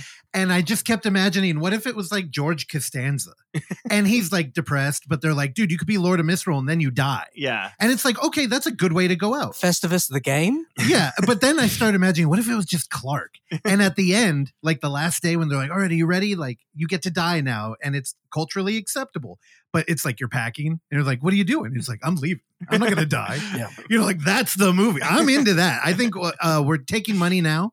We're gonna need a Kickstarter, and yes, Clark will be nude. He will keep up the streak of five TV, five film appearances, Keep always going, nude. bro. Always nude. Anyway, I. I don't want to I don't want to say anything bad other than to say uh, I also think I think people should check it out. Um, I just I want I wanted it to be set in winter. Look, I appreciate you thinking that uh, Billy Brent is our best friend because we just had him. I'm on. just respectful. and we are we are his best friend now. But I think he even addressed the problem that he has a a filmography full of movies that people have watched, but they have no idea who directed them. Sure. And he's you Until know, they listen to the Overlook. yeah, Well, uh, I do think people should watch it. I also think though that like uh, uh, it he showed promise in the costume design, and, and that's what I'm taking most away from the movie. Is the Gallo God costume was really cool. The Lord Yeah. of Misrule costume was really cool. Loved it. Oh, I also like the like what was it? I would keep wanting to call it the Black Lodge, the Black Barn. Black Barn. I know why you want to keep calling Yeah. it the Black Lodge Yeah. because that was what I thought of too. This like floating liminal space, black Yeah. space. Yeah, it's Twin Peaks borrowed a little. It borrowed a little from Twin Peaks too, and that. Okay, not to spoil anything, but when you get the actual pagan god appearing, yeah, not bad, not bad. Kind of dug the like heft and weight of the figure, like Mhm. like uh, the breathing, and you get close to him, and I like that sort of cosmic like, um, what if a pagan god was real, like physically real, right in front of you? I like that uh, when it's done well. There, uh, you know, like um, imagine the the Egyptian god Ra, like a bird headed man, was Yeah. like standing next to you. Like that's that's a good concept. I I like it when they go that direction with it. Sorry, spoiled it, but um, it's fine. the Wicker Man does not deliver. Also, you know, I always think about uh Cthulhu- because they always they always Yeah. describe him as taking up the horizon, I know, I know and that. I'm like, fuck, dude, that would be I still love the original Wicker Man, but I know what you mean. They don't have a monster reveal, but it's very, very pagan vibes and very. It's a sexy movie more than anything else. In that interview, Billy Brent was talking about how he didn't like the remake with Nicolas Cage. of course not. And I remember, you know, the thing is when you watch them back to back, the thing that that remake does is Nicolas Cage will show up, and if you're very calibrated to the original, he kind of is cathartic because he's mean to everybody. He's like, "Shut the fuck up!" Like, and you know, honestly, it's kind of justifying what they do to him. yeah. But as an audience member, it's like, yeah, punish these people a little bit, please. How to get burned? How to get burned? Yeah, Yeah. yeah. What annoys me though is that anytime I bring up that I like the '70s Wicker Man, people are like, "That Nicolas Cage movie." It's like it's No. completely, it's completely eclipsed the original. Anyway, we can move on. So Uh, the how many stars out of twelve? Yeah, dude. oh, dude, do I have to? Yes, you do. Out of 12. Five or six. There's no half either. Uh, Five or six. yeah. Okay. All right, we'll- we'll give you. Uh, Use your imagination. yeah, yeah. I'll say six. All right, great. It's uh, International Inverse Day, so you give it a nine. Dude, see, so if it's one thumb up, the thing about the 12 stars is that when you tell people eh, six stars, they're like, oh, you loved it. Yeah, I know. So even if you hated a movie, it's still probably. I didn't like hate it. I thought it was. Um, I will say. I will say it was wildly uneven. And now that we're now that you're making me rate it, I'm going to say excellent first act. Just Okay, like yeah. really good first act. And then uh, by the end, I was like, oh, man, I wish I wish it had been a little more what I wanted it to be. All right, so beginning. sixty-nine out of twelve. All right. All right. Next up on my sketchy, what was I going to talk about? Oh, let's talk about uh, When Evil Lurks. You guys see this one? Yeah. Now Of this one, this one might have been the best movie of 2023, or the best horror movie of 2023. Am I missing something? Is there something I'm not thinking of? I've probably watched. Megan. Don't don't bring this shit up because then it's going to turn into lookies talk, and I'm not even thinking Okay, about that yet. Forget it. Forget it. Forget it. I'm not even fucking thinking Friend, about it. Even the lookies are nice. It's December, dude. Yeah, you should God, be thinking about it. fuck- it's nobody December, and you're with an. October boy. Okay, this movie, yeah, yeah. and if an October boy is annoyed that the movie that was set in August uh, it wasn't set in December, you know, I'm, and that's the other thing is, I'm sorry. Last thing on Lord of Misrule, it was very clearly based on Lunasa, which is an August first festival. Dude, that's what I was thinking. I was like, this is fucking Lunas. August Underground first. Yeah. so when evil lurks, Based is, in December. this is a what Chilean or Argentinian movie? What is it? Ch- Argentinian, Chilean? I think it was Oh. Chilean. yeah. I thought it was filmed in South Central Los Angeles. this movie was I'm trying to find so unbelievably immersive. I I uh what you don't think it was immersive? No, no, I'll find it. I, I just realized you're trying to talk about him over here scrolling to the bottom of IMDb. okay. I think he's Argentinian. Uh I think it might be Argentinian. Yeah, I do think so. Cuz the guy made that Yeah, I think it is. Um so it's but it takes place in rural, rural Argentina. This is not a Buenos Aires movie. It is so immersive because it is so good at the opening scene you are thrust into this world where demons are real. And not only are demons real, but demons are like something people have to think about the way that farmers think about crop blight or raccoons or disease or COVID or anything. Like it's a very practical consideration of this world. It's not something that they take lightly, but it is something that it's like, okay, we've got a demon presence in this town, and it's treated so seriously that you are immediately forced to take it seriously Mhm. and it's treated practically too where they're like okay we have they call it a rotten right they keep Yeah. saying we have a rotten in town and then you know very early on it starts to play with your expectations where they visit a woman and they're like why did you have someone visiting she's like i need someone to kill my son and then you meet her son and he's just he's fucked up He's And rotten. he's, he's, Yeah. Rotten he's- fruit. he's rotten. And then from there, just to give the briefest premise, um, basically you discover that the rotten, as soon as the person who's possessed is killed, you give the rotten full license to just body jump as much as they want to. And so this demon can kind of hop and hop and hop from person to animal to kid to this to that. And the demon wants it's uh it wants to do as much damage as it can on a psychological as well as a physical level. And it's just some of the imagery in this movie is truly horrifying.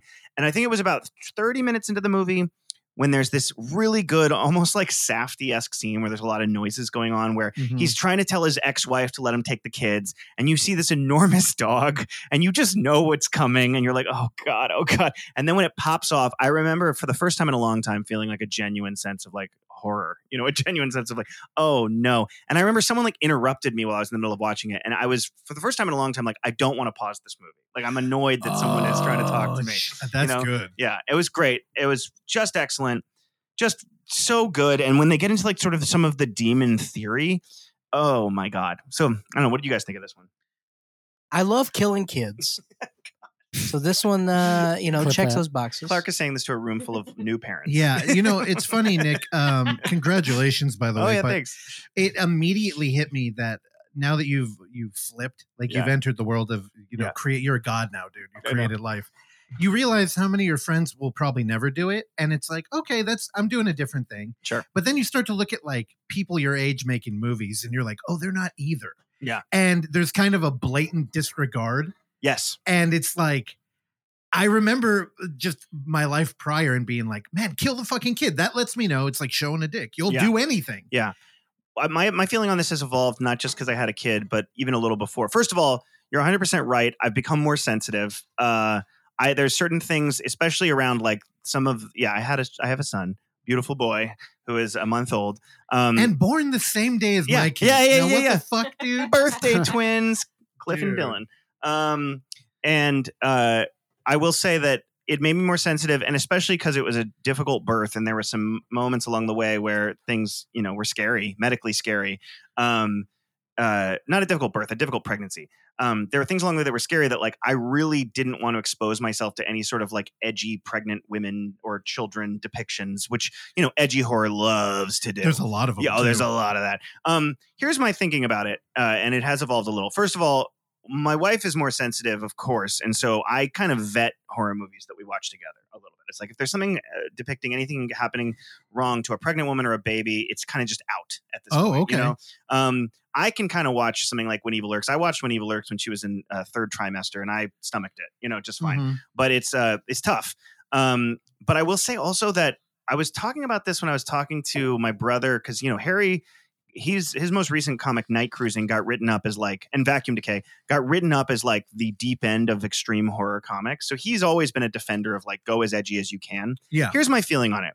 People and oh god, I'm gonna sound like a woke asshole with this. You can do whatever you want with storytelling and and and horror. And if your goal is to make the most horrifying thing ever, Mhm. use every tool at your disposal. Nothing is off limits as long as people in the production aren't actually being hurt. You know, every tool artistically is at your disposal.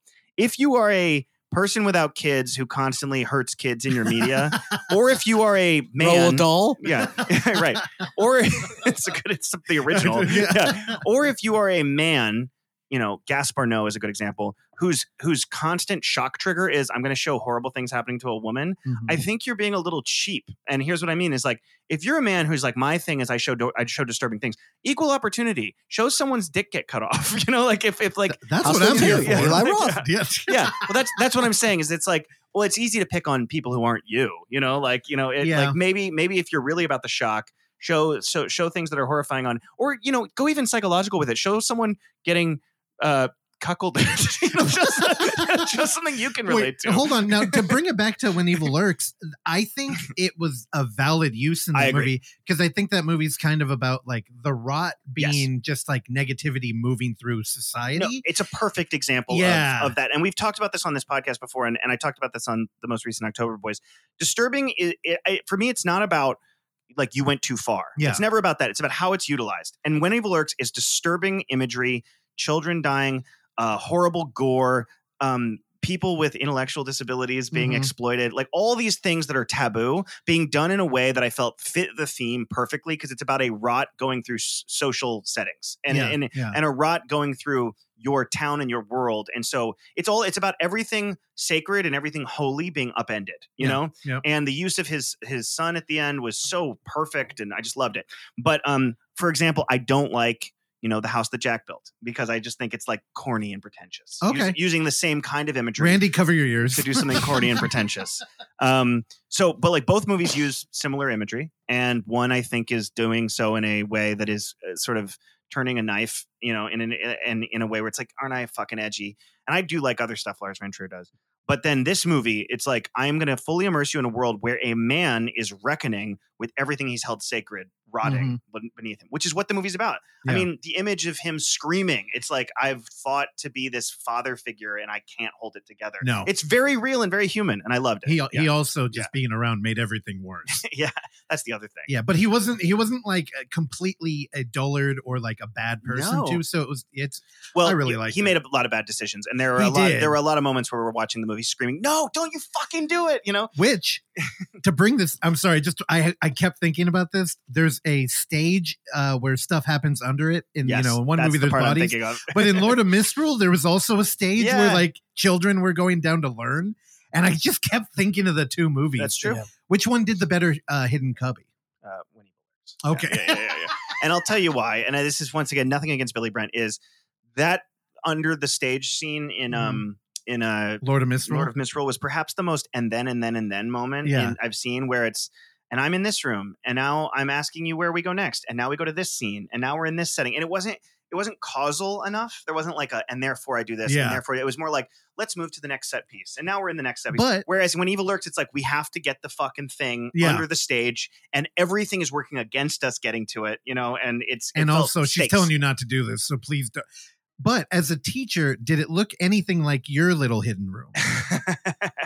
I did have a nap nook in one of my classrooms. Oh, a nap Yeah. Now Clark's perking Ooh, that's a new, Yeah. That sounds like a new segment on the show. Yeah, I also used to have a storage closet where I Oh. would just kind of sleep against the door with a bunch of um, uh, thumbtacks spilled around me, and if someone opened it, I'd say, "Oh shit, I dropped all these Oh my thumbtacks." God.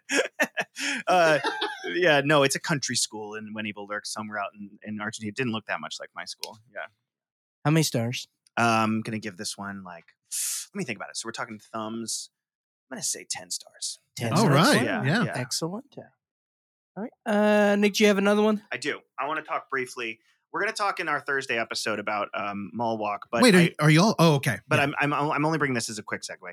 Uh, my friend Celia, who's making these really great um, podcasts now that are sort of like feature journalism podcasts, she's working on a new one already. I worked with her on Mall Walk, but I'll talk about that later. She's working on a new one already called um, well, that's I'm not going to give the title, but it's about truckers, and she's doing a lot of research into truckers. She's interviewing truckers. She's trying to hear like stories of the road and stuff, and I'm helping a little with editing and research. So I got into like trucker media. I've been listening to a lot of Red Sovine. I've been like listening to trucker country, and of course. One of the classic trucker country songs is White Line Fever and like a lot of great songs like Convoy and all that stuff and Smokey and the Bandit. Um, it's which isn't? Well, Eastbound and Down. Um, White Line Fever was actually a movie in the '70s. There actually was sort of a '70s trucker movie, you know, craze going from every way, which way but loose into BJ and the Bear and Smokey and the Bandit and all that kind of stuff. Convoy was big. dude. Yeah, yeah, yeah, yeah. And that's Sam Peckinpah, of course. And so I found one that I hadn't heard of that was highly rated called White Line Fever from the 70s. And that's of course uh I don't know, it's a Merle Haggard song. I don't I don't know who does the original, but it's been covered by a lot of people. White Line Fever is of course referring to um specifically when a trucker's been driving a long time and they start to get vertigo from watching Oh, the, love the, the Yeah. lines go by on the road and there's a scene in the movie where they name it they go you got white line fever my boy pull over at the next stop and get some coffee you know like it, it, it literally means Fuck like yeah. you're you're getting dizzy on the road um, but what this movie's about, and it's fucking raw. This movie's about unions and union busters, and it's specifically about Oh, a- that's a jacket right it- there. it's about uh, our main character. Um, I forget his name. Uh, Can you scroll down for just a sec so I can see the character name? His name's he's got a name they say a million times. Carrol Jo Hummer. And they call him Hummer the Oh. whole movie. And I was trying not to laugh about it, but they're calling him Hummer. He's got Slim Pickens as the old uh, trucking manager, and um, and basically uh, Hummer and Dick Miller also as a bit part trucker. Um, Hummer tr- realizes that they're they're smuggling contraband for basically like trucker mafias, and uh, he says, "I'm not going to have any part in it." He's a real patriot. He just came back from war, and you know, I'm not doing that. I'm not going to do contraband. And they said, "Okay, well, basically, if you don't move contraband for us, you're blacklisted. Like you will not get a trucking route in this country." And they Oh. beat the shit out of him. They got cops working for them. They like every time he tries to do an independent trucking job, they rough him up and they like, you know, they they're like, we run this shit. And so he tries to basically start a union to bust up the trucking mafia. And uh, it's a movie about how I don't know how much of it is true, although we all know about Jimmy Hoffa. But it's basically a movie about like how fucking violent the like organized crime around trucking got in the 70s and how hard he had to fight um, or people had to fight to kind of unionize against them. Of course, we also know that unions worked in tandem with the mafia at times. a and- little bit. a little, A little bit. um, and uh, in this case, it's got some great sequences of like trucker action, a lot of great like footage of driving through Utah and Colorado, and a sequence, at least one sequence where he's getting chased by a mafia car and he's on top of the back of the truck shooting as they shoot at him. And just some just some great action. A lot of mob intimidation tactics, rattlesnakes in the driver's seat, and burning houses down and stuff. All in all, it's a working man film, and it's a movie about it's a movie about the trucker standing up for for independent trucking and uh, you know all these companies that would try to take over the trucking industry uh, not quite getting there. I do love a good trucker movie. I'm always looking for new recommendations. So i recommend white line fever. I think it was great. I'm going to say 9 9 out of 12 yeah. Yeah. Jan Michael Vincent, bro. Yeah. He's a handsome boy. Little little Slim Pickens here. i think you might like it uh, yeah, sounds Clark? interesting. No, Yeah. for sure. i think it's i think it's pretty darn good. I liked it. Yeah. Now um did you guys see godzilla minus one I did not. Okay. Not Randy, yet. did you randy see? you see godzilla minus one No, I intended to this week until I got COVID, so I haven't seen. a I couple recommend things. it. It's quite good. I mean, I'm, I've always been a Godzilla fan, um, but I think like most people, uh, the problem with Godzilla movies is usually you've got some good kaiju action, and then you've got some really boring scientist talk scenes that just put you to sleep. And there's too much of them. Uh, uh, Godzilla minus one, I'm gonna hazard to say, is the and I've seen a lot of Godzilla movies, is the greatest human plot line running through a Godzilla movie there's ever been. They make a solid human story running through this Godzilla movie. And there's other ones that have good human stories, but this is the best one. Um, to the point that you care so much and that the final Godzilla confrontation scenes aren't just like, oh, the the scientist made the weapon work. It's more than that. It's like there's a human payoff. I'll give you the basic premise. It's it's a period piece, kind of recontextualizing the entire Godzilla canon. At the end of World War II, when Japan's falling apart, a kamikaze pilot who can see that Japan's going to lose the war decides not to kamikaze. He, uh, yeah, he. Pussy. that's the premise, is, and he has a ton of shame about it. He lands his his plane on an island. Was this curb your enthusiasm? it's Lord of Misrule, my version. He lands he lands his plane on an island, and uh, and people figure out pretty quickly, like, oh, you're a coward. You refuse to kill yourself because you can see that the empire is dying. And then he um, he accidentally becomes a father to an orphaned child and then he wrestles between his responsibility for this child and his shame over not having killed himself for the Japanese empire. And while this happens, Godzilla rises. So these feelings get mixed up with Godzilla. And it's just a perfect, like, wow, someone finally did it. Someone finally connected a human story to Godzilla in a way that was like meaningful. And so then he has this mixed feeling of, I have to survive to take care of my child, but I should probably sacrifice myself to save the country from Godzilla. And he wrecked, he wrestles with this feeling over and over again. Interesting. Yeah. Because Yeah. I know traditionally, you know, America, we worship the nuke. And Godzilla was kind of like the other end of that, where it was a, Every- a bad thing cast upon them. everything the Japanese have made since World War II has about has been about the nuke. Yeah, if you in, in a different way, though. in a different way, Like you know, in our movies, the Avengers use a nuke to, Sure. to get rid of the monsters. Sure. but in this, it's like you know, the nuke creates Godzilla. you just nailed it, Russ, with your analysis. All American movies are about how cool it is to police the world, and Yeah. all Japanese movies are about how hard it was to get nuked. So America, fuck yeah. and I- Godzilla represents nuclear power run amok. Like that's what it. That's what it. That's what he represents, and it's a great movie. Now, you know, this is for all you listening. I, you know, I just want to take a moment and say I heard everybody because this is the number one requested thing people have told me to watch. It's so good. And yet, as a horror fan, I still have a little bit of that kaiju hesitancy. Mhm. But everybody's like, no, no, it's good. And then the main problem you don't which want another Pacific Rim job, huh? I like Pacific Rim, but the problem is what he's talking about. It's like Freddy versus Jason. We have a poster right there. The problem with that movie, it's about a bunch of fucking people I don't care about. It's Mhm. like we're both here to watch those two fight, and they tease us the whole movie. I will tell you, just like every guy. I mean, first of all, I'm coming at Godzilla minus one from a Godzilla fan perspective. yeah, And I know that every Godzilla movie, you wade through the human to get to little sparse Yep. bits of Godzilla. However, most of the time, it's like a 60s or a 70s movie with scientists being like, but surely if we use the fission device, and it's Yeah. 20 minutes of that. yeah. And you're like, let me go get another beer. We've and take pinpointed you know. Atlantis. Yeah, exactly. um, there's very little to connect to in the human scenes in older Godzilla movies, and in this one, you forget about Godzilla, and you're like, "Oh right, I'm watching a Godzilla movie," because it's just like it's it's not really a horror movie; it's more of a human drama. But you connect to the human drama so much. But I also wanted to bring up Godzilla minus one, not just to talk about it as a movie, but to talk about how the movie going experience. So um, you know that nowadays I've become very, very jaded about movie theaters because of the way people behave in movie theaters. So um, I've been going to malls a lot because I worked, did all this work on the mall podcast. We'll talk about later. Um, but I went to Stonestown because I hadn't been to Regal yet, Yep. you know, and I wanted to go see what the whole Regal thing was about. I thought what a that- weird I experience. thought that'd be a good Yeah. place to go see uh, Godzilla minus one. So two things about it. Number one is that I saw it in what they call Screen X, Hey which now. is Oh, where they do the screen and then they sort of stretch out the sides and project on si- on the sides of the theater too, but only for certain sequences to try to make you feel more immersed in the movie. Okay. Like it's not it's not the movie playing on three sides. It's like they take like kind of the just the the sides of the screen and then they just kind of extend them. So it's just kind of like colored lights stretching back. Um, I think it's a gimmick and I didn't love it. It made the theater too bright. It made the theater too bright. I want the screen to be the only light. I don't want to be in a lit up room.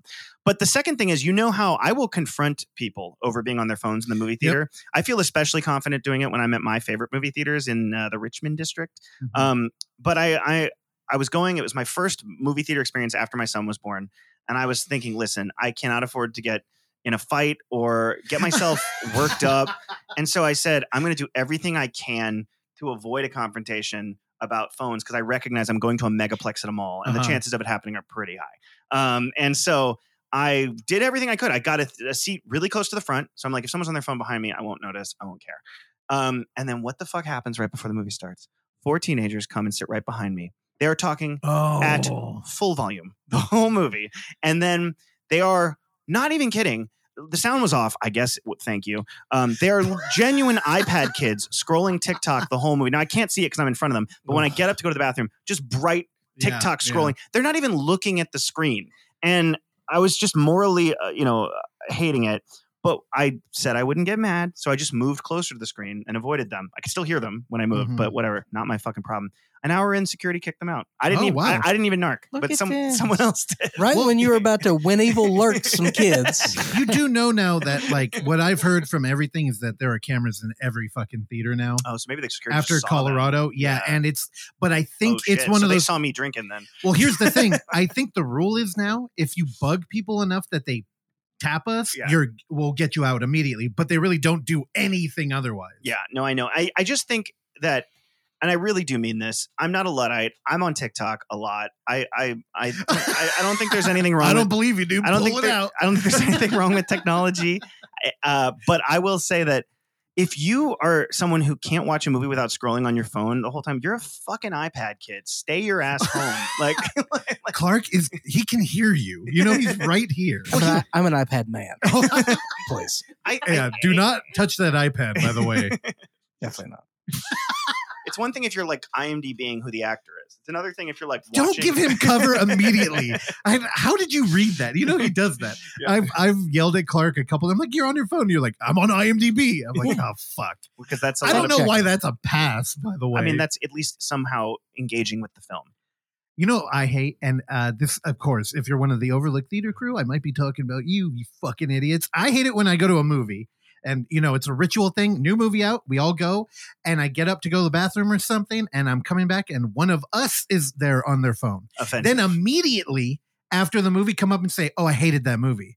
My response would be, You didn't even fucking watch it. Yeah. I saw you up there. You. Your face was glowing. Like, Did you ever have uh, okay, like okay? Don't get me started on this. I'll just say I'll just say two recent experiences. When I went to see IMAX, I did the full Oppen Barbie thing when it came out that weekend. Oh, okay. I saw Oppenheimer in IMAX. There was an, and it wasn't a teenager, so I'm not just picking on young people here. There was an old man next to me who pulled out his phone, full brightness, Oh, now And it going was- after the boomers. and it was this guy might have been silent generation, and it was, and it was, and it was, and it was making noise too. And I don't think he noticed. I had to add. I think he was pretty de- uh, like l- hard of hearing because I think I said like four times, "Please put your phone away." before his i think it was like his daughter tapped him and was like he wants you to put your phone away. And i looked at him and he did and then my wife told me that when i went to the bathroom he pulled it back out because he, he only put it away for my benefit. And then when we went to barbie um, i sat very close to the front and a guy in the front row pulled his phone out multiple times and i said put your phone away! And he did and i found out later he was a doctor who was on call How did you find this out? because um, Yelled I. I was a mutual friend who was like, "That was a doctor. He was he came to Barbie while he's on call." And I was like, "Sit in the fucking back, then." You know, don't Yep. be like- If he dies, he dies. It's Barbie, bitch. wow. and then and then uh, the worst of all, and this this made me lose hope for the future. Is I went to see Talk to Me at Sto- at uh, Century Twenty Daly Okay. City, and this was like one of the few times where it was like retreat. we, we don't have enough men. Um, I come into Barbie. I mean, not Barbie. I come into Talk to Me. Good movie, by the way. Um, the entire two rows were on their phone. The entire Oh, the entire front two rows were on their phone, and I was like, fine, I can at least recline the seat back far enough here so I don't see that everyone's on Mm-hmm. their phone. But then when the movie started, there were fucking flashes going off. oh yeah. People were taking flash selfies in the movie theater. Yeah. Well, you know, you're You on say, "Oh yeah, you're used to this." No, there's there's there was a trend. I think it was coming out of uh I can't remember, but somebody had like dropped their new rap LP in a theater. Like I think it was Avatar, where people were filming them, and that was kind of like the TikTok challenge of the oh my minute or some shit. Yeah. Well, I did go up after that. I knew it was two rows of people. There was no way I was winning the put your phone away war, but I just said, "Can you please turn off your phone flashing?" And it happened three more times after that because Yeah. they knew they had the numbers. yeah, So for sure. it's it's a it's an existential threat to cinema going. I mean, Genuinely. Talk to me. Maybe they're Raka Raka fans. Here's what you do. They Here's- can't sit still. I, here's what everyone can do to remedy this problem. If you see a friend of yours on Instagram post imagery from within a movie theater, say, "What the fuck are you doing filming inside the movie theater?" Yeah. and harass them about it. I haven't been there yet. All right, to wrap up, uh, how many stars for Godzilla minus one? it. Ten, Ten out of How many did you give the White Line? uh, uh, nine. Okay. Yeah, I'm a little both still harsher. strong. I'm a little harsher, but they're All still right, strong movies. Bring us home. All right. Don't worry, Clark. You're going to love this. A lot of genre, a lot of horror, a I'm in lo- the bathroom. uh, low budget. Okay. uh, one's already leaving. Randy, are you leaving too? I'll be right back. No, I'm good. All right. Well, uh, we're gonna kick it. Oh man, you know, I had all this time. I should have thought about how I want to lay it out. Well, you know what? Let's go back to another hole in the head. Um, I went for the closing night of another hole in the head at four star. I am back to report that all of the issues that our homie uh, Doug Ruse had were fixed. So I do think they were just Doug. I'm I man, I'm sorry, dude, but apparently the stars aligned and just were like, not today, buddy. Yeah. And the but everything was back to normal. So again, uh, four star, you're back in the good graces. Um, yeah, I went back. It was also Benji's birthday. Shout out to the Warp Dimension for your birthday. Uh, but another hole in the head closed with a slasher called He Never Left. After hearing strange noises coming from an adjoining motel room, a, a federal fugitive and his girlfriend inadvertently become targets of the notorious Pale Face Killer, whose legend has consumed and haunted the local community for decades.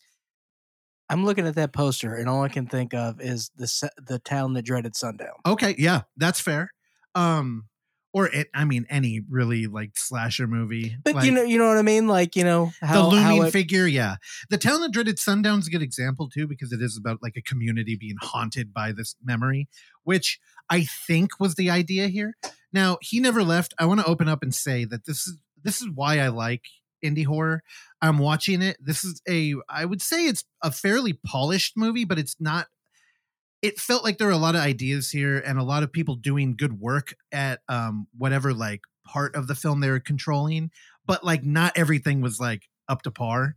So ultimately, I think the movie's kind of like meh, but I think everybody involved probably has a career in uh future filmmaking. Like one of the problems here is just the setup. It kind of teases a um hey, there's a dude hiding from the police. Too bad it's a haunted hotel. And I'm like, rad. I mean, we've been there before. This is a motel, which kind of like adds a different aesthetic. And Paleface is going to show up and kill a bunch of people. Does the aesthetic of the movie match that poster? No, um, honestly, it feels a little bit more, and I hate to say it because I've turned it into a derogatory term, but uh, it's a little. We got a little bit of a cool guy thing going on here. And one of the problems is the shifting perspective in this movie. We end up spending a lot of time with these two cops who, um, at the end of the film, I actually like laughed out loud at a, at a moment and I felt bad. that was the worst part is that I felt bad because I could tell there's something here. Some also there's an actor. Let me find like I y'all know if you've heard me talk about a movie, I normally don't call out actors because I'm face blind and everybody's their actual character. I think it was Gabriel, um, Colin Cunningham. Colin Colin. Motherfucker was he was It's going not for it. Charla Bo Ginocchio. I think I think you got that right. Bocanocchio. but here's the thing: well, our, our fugitive that's hanging out in the motel, he is he's playing kind of like an abusive boyfriend, and it's his girlfriend that got him. Uh, you know, she used her credit card, she got him the hotel, and she's putting a lot out there, but he's still like, you know, he makes out with her, and it's uncomfortable, and it's like, oh, this is pretty cool.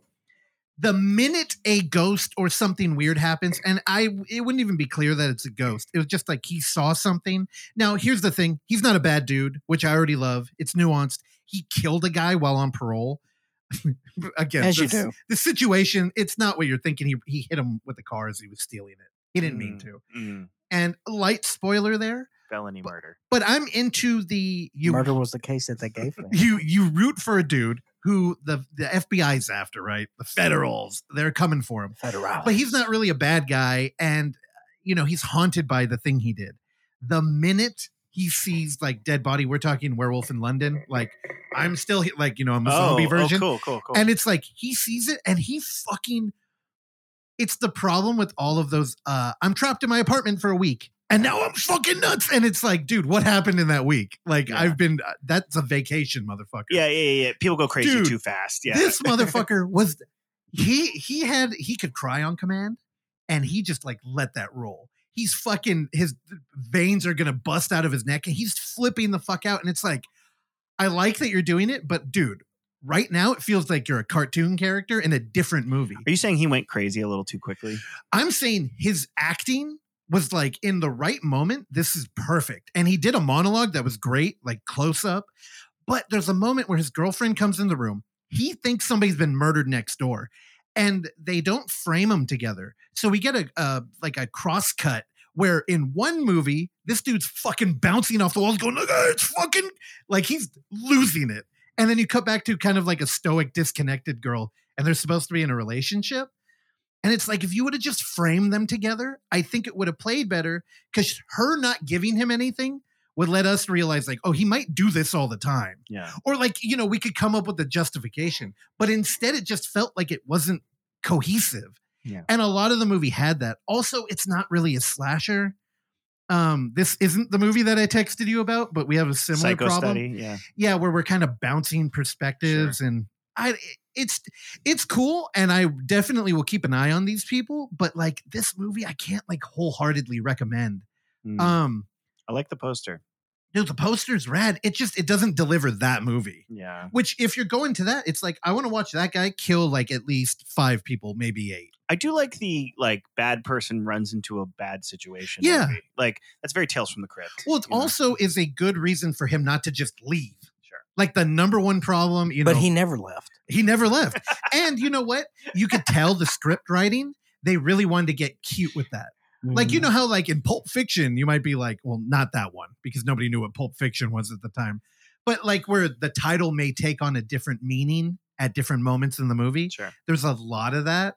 Yeah. And it's like, oh, but you didn't, you didn't have to do that. Like, don't, there's two cops sitting at a diner, and it's like, my favorite. There's genuinely a Tales from the Crypt episode that fits the same format, kind of, where a hitman has to hide in a haunted hotel. okay. And that's a great episode of Tales from the Crypt. I recommend it. I don't know what it's called. Yeah. All right. I mean, we got Google. All right, how Um, many stars? Oh, I don't know. Maybe seven. Okay, seven out of twelve. Wait, let me let me check the conversion chart. That's might have said normal. That's crazy. normal Randy territory. okay. All right. That was he never left. Again, I think you can still watch that on another hole in the head streaming because it's still going digitally. okay. Um, then uh, another hole in the head left, and I was feeling a little bit of a I wanted more. So I went streaming and I watched Faceless After Dark. Now here's a movie. This is the one I texted you about, by the way, Nick. Oh, okay. Um, but uh, let me set this up for you. So, uh, this one's got more of a Refn looking poster. yeah, it's very like neon noir kind of look, but also teasing a slasher. Here we go. Faceless After Dark. Following her breakout success in a killer clown horror flick, Bowie finds herself held hostage by an unhinged fan determined to recreate the film's fatal plot. Sounds like it could go both ways. It sounds like whatever. Okay, like I'll show up and but here's the thing. Bowie. Here's that one. It's a, it's a little bit of a yeah. You get a little cringe pinch. You know what I mean? But here's the thing. So uh, Jenna, the one who plays Bowie, Jenna uh, Kanell, uh, she was one of the lead girls in Terrifier. Mm-hmm. Now she Ah. co-wrote this movie. turf. So when now you know, with a little bit of context, you go back and you're like, wait a minute, okay, this one's about a a girl who has success in a killer clown horror Oh, it's flick. meta narrative. And I'm like, oh, we're doing a meta. th- I'm like, I'm in. Yeah. My Better first- with meta. better with meta, dude. They call me. I'm a fucking full blown meta head, dude. It sounds like a just like Zuckerberg, It's, though. it probably sounds like it's just what she was thinking about after being in Terrifier, where she's like, "Well, I'm glad I was in Terrifier, but now I'm scared of Terrifier fans."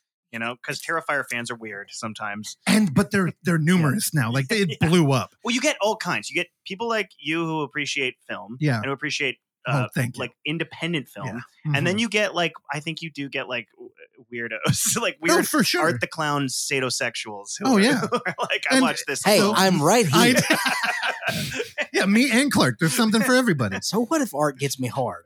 So my first complaint, I'll just get it out of the way now. Why isn't this found footage? I think if we're gonna, oh if we're gonna, that's how you lead shut off. the fuck up. I'm gonna turn your mic off. Here's the thing: if we're gonna blend reality and really like, like, let's fucking blur the lines. And I really think if this movie was just her, like just her, and just talking into a camera, exploring everything, like being kind of vulnerable, and then you know navigating through a horror movie, we could do that. No budget, and I would be completely enthralled. I can imagine it in my head. It's just one of those premises that's like ripe for it. Again, I'm going to get that out of the way now. Don't worry, I won't bring it up. The problem here is that we open up and she's on set and first off the clown looks like a full moon production it's it has none of the hallmarks of terrifier which i think nick kind of touched on that movie goes a lot harder than a just typical slasher Yeah. so it's unique in that way I would call it a splatter film. yeah, and on top of that, it's like it's driven by shock at least Yeah. early on. Yeah. And on top of that, art is interesting, which is like there's normally in those movies, all we're trying to do is get people like irked or like, you know, make them feel something for better or worse, and then that movie will win. But Art the Clown delivered on a character that people like have latched onto hard, me included, Mhm. and it like it rose above when nobody thought it would. He's more iconic than the movies he's in. Oh, for sure. You know, Yeah, and that's why like All Hallows Eve is almost forgotten. Yeah. Even though that movie's very him central too. But in this, the clown is so lacking of character Yeah. that it's almost like it's not even clear unless you read what this is about that the clown even plays a role. Is it like a We Fam Fun level clown? No, it, it really feels like a full moon. Like Dottie. like they're in a barn, it's uninspired. There's a clown, he's like on top of her, like, oh I'm gonna kill Why you. why is Charlie Band taking hits today? I, I don't know. Uh, I'm sorry. It's just full moon. I feel like there's no love in a lot of their in-house I'm creations. talking like Killjoy. Killjoy Yeah, felt yeah. a little bit like Yeah, that. Yeah, yeah. Sorry, Trent Haaga. I know you played him in part three. Um, but in this one, it just we pivot from the onset where nothing really terrible happens. Just I, I guess a girl's regretting her career is now. I was in a movie, it got popular, and now I'm at a horror convention. Where here's the real problem. Hey, uh, guess who's watching your movie right now? Probably horror fans that like to go to horror conventions Sure. and like and you know raise you up. Like we like to celebrate you. Yet your film kind of it just feels a little bit like you don't like us. So we see her at a horror convention. Maybe they're going for like a misery thing, right? You know, I don't. Well, she's alone at her table. Misery sucks. well, she's sitting there with another girl, and they're just like lamenting, like, "Oh, I'm not making any money. Nobody's here." The one dude that showed up is a creep, and then it turns into He's a weirdo. here. I'll, I'll get a little spoilery. He breaks into her house. Oh, we learn she's a lesbian. This is important later on, and uh, he breaks in. He's like, "Oh, it's gonna hurt you," and she's like, "Oh, well, oops, I killed you." And guess what? I'm into it. Right. So we're doing like a punk thing. Uh, Okay. wait, so she becomes a killer? So she starts, she gets Oh. on Instagram and starts like finding people she doesn't like and then invites them over and kills them. That sounds a bit cool. You know Well, what I mean? Like there- like like a punk rock. Yeah, like what you said. It sounds like Serial Mom a little all of a sudden. There know? was there was a review I saw on Letterboxd that I I was like, man, you nailed it, but like it's a bummer because I could see what this movie could have been. Sure. And somebody was just like, "Oh, it, it I what one star," and they said, "Congratulations, you have good politics." Yeah.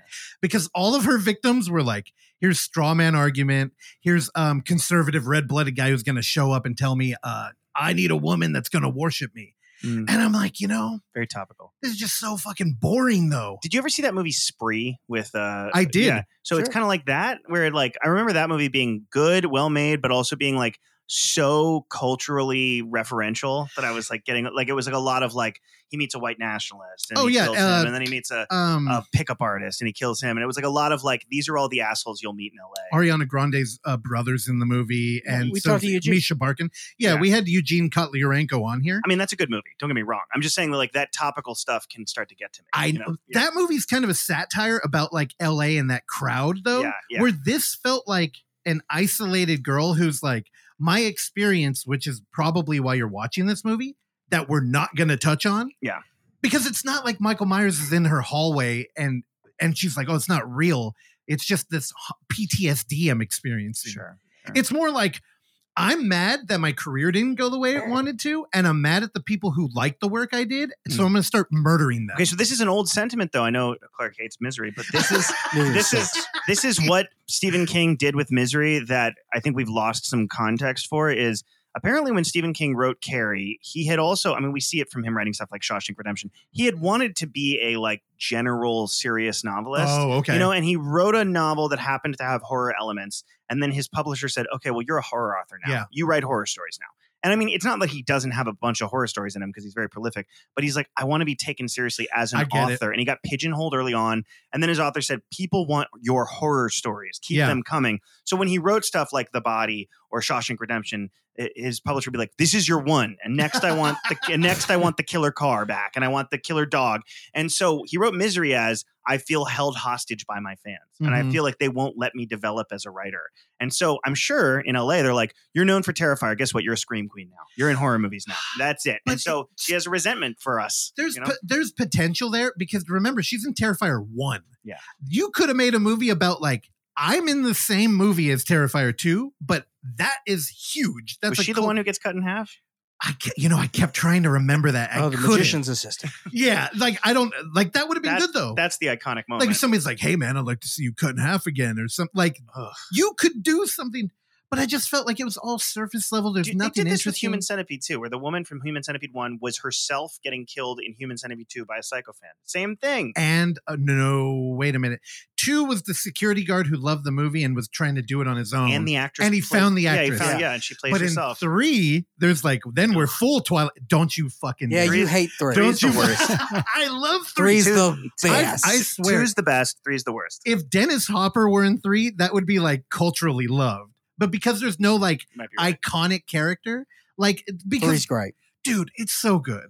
But again, Nick, I'm so glad you're here. also, this was the movie that I texted you because I'm like, Yeah. the problem is that they're selling a like Refn Slasher, kind yeah. of slasher Yeah. like style, Yeah. but it's a we're just following the bitch around. You know what? Uh, uh, like a like a Brian De Palma style slasher by the look of the poster. Yeah. Yep. Well, I recently, uh, and I'm not starting a whole separate discussion. I just want to say I I recently watched all the De Palma slashers I'd missed out on, like Body Double and Blowout and stuff like that. Oh, blowout! and Randy woke so up. good. But what what what Cla- uh, what um what, Russell is referencing is that I've always said a pure slasher film has a mystery element. Yeah. And if you find out who the killer is early, it's not a real slasher film because it's it's just a psycho study. You're just Yeah. watching a psychopathic person operate.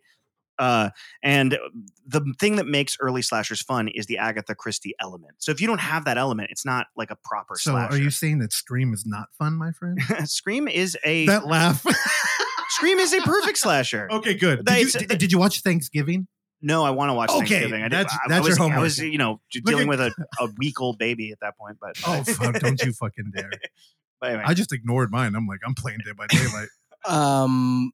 Also, to be clear, my issues with Misery are not Stephen King based. I would imagine they're more Rob Reiner. oh, I see. I see. Uh, well, I mean, you, you don't have a problem with Kathy Bates, I hope. And you, I don't know. Her American horror stuff. the stuff whole kind of thing. like have you have you watched it recently? Not recently. It's hokey as shit. yeah. American horror misery. Misery. Oh, I didn't realize that was a show. Misery the movie. Oh, okay. I thought God, I thought you were talking about a show and Jimmy she was in it. Caan, Kathy Bates, Jimmy Caan Corn? All Jimmy I Caan remember Corn, about I it don't is what everyone else remembers about it, which is that Kathy Bates really became that role, and she did a good job. Yeah, but the movie sucks. Stephen King has also said it's a metaphor for cocaine.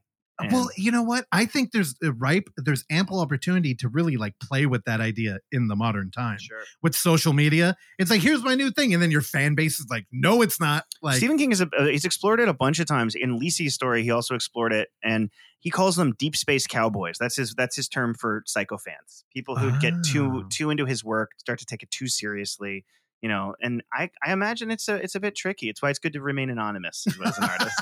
anon and on right behind That's why he lives in Maine. Yeah.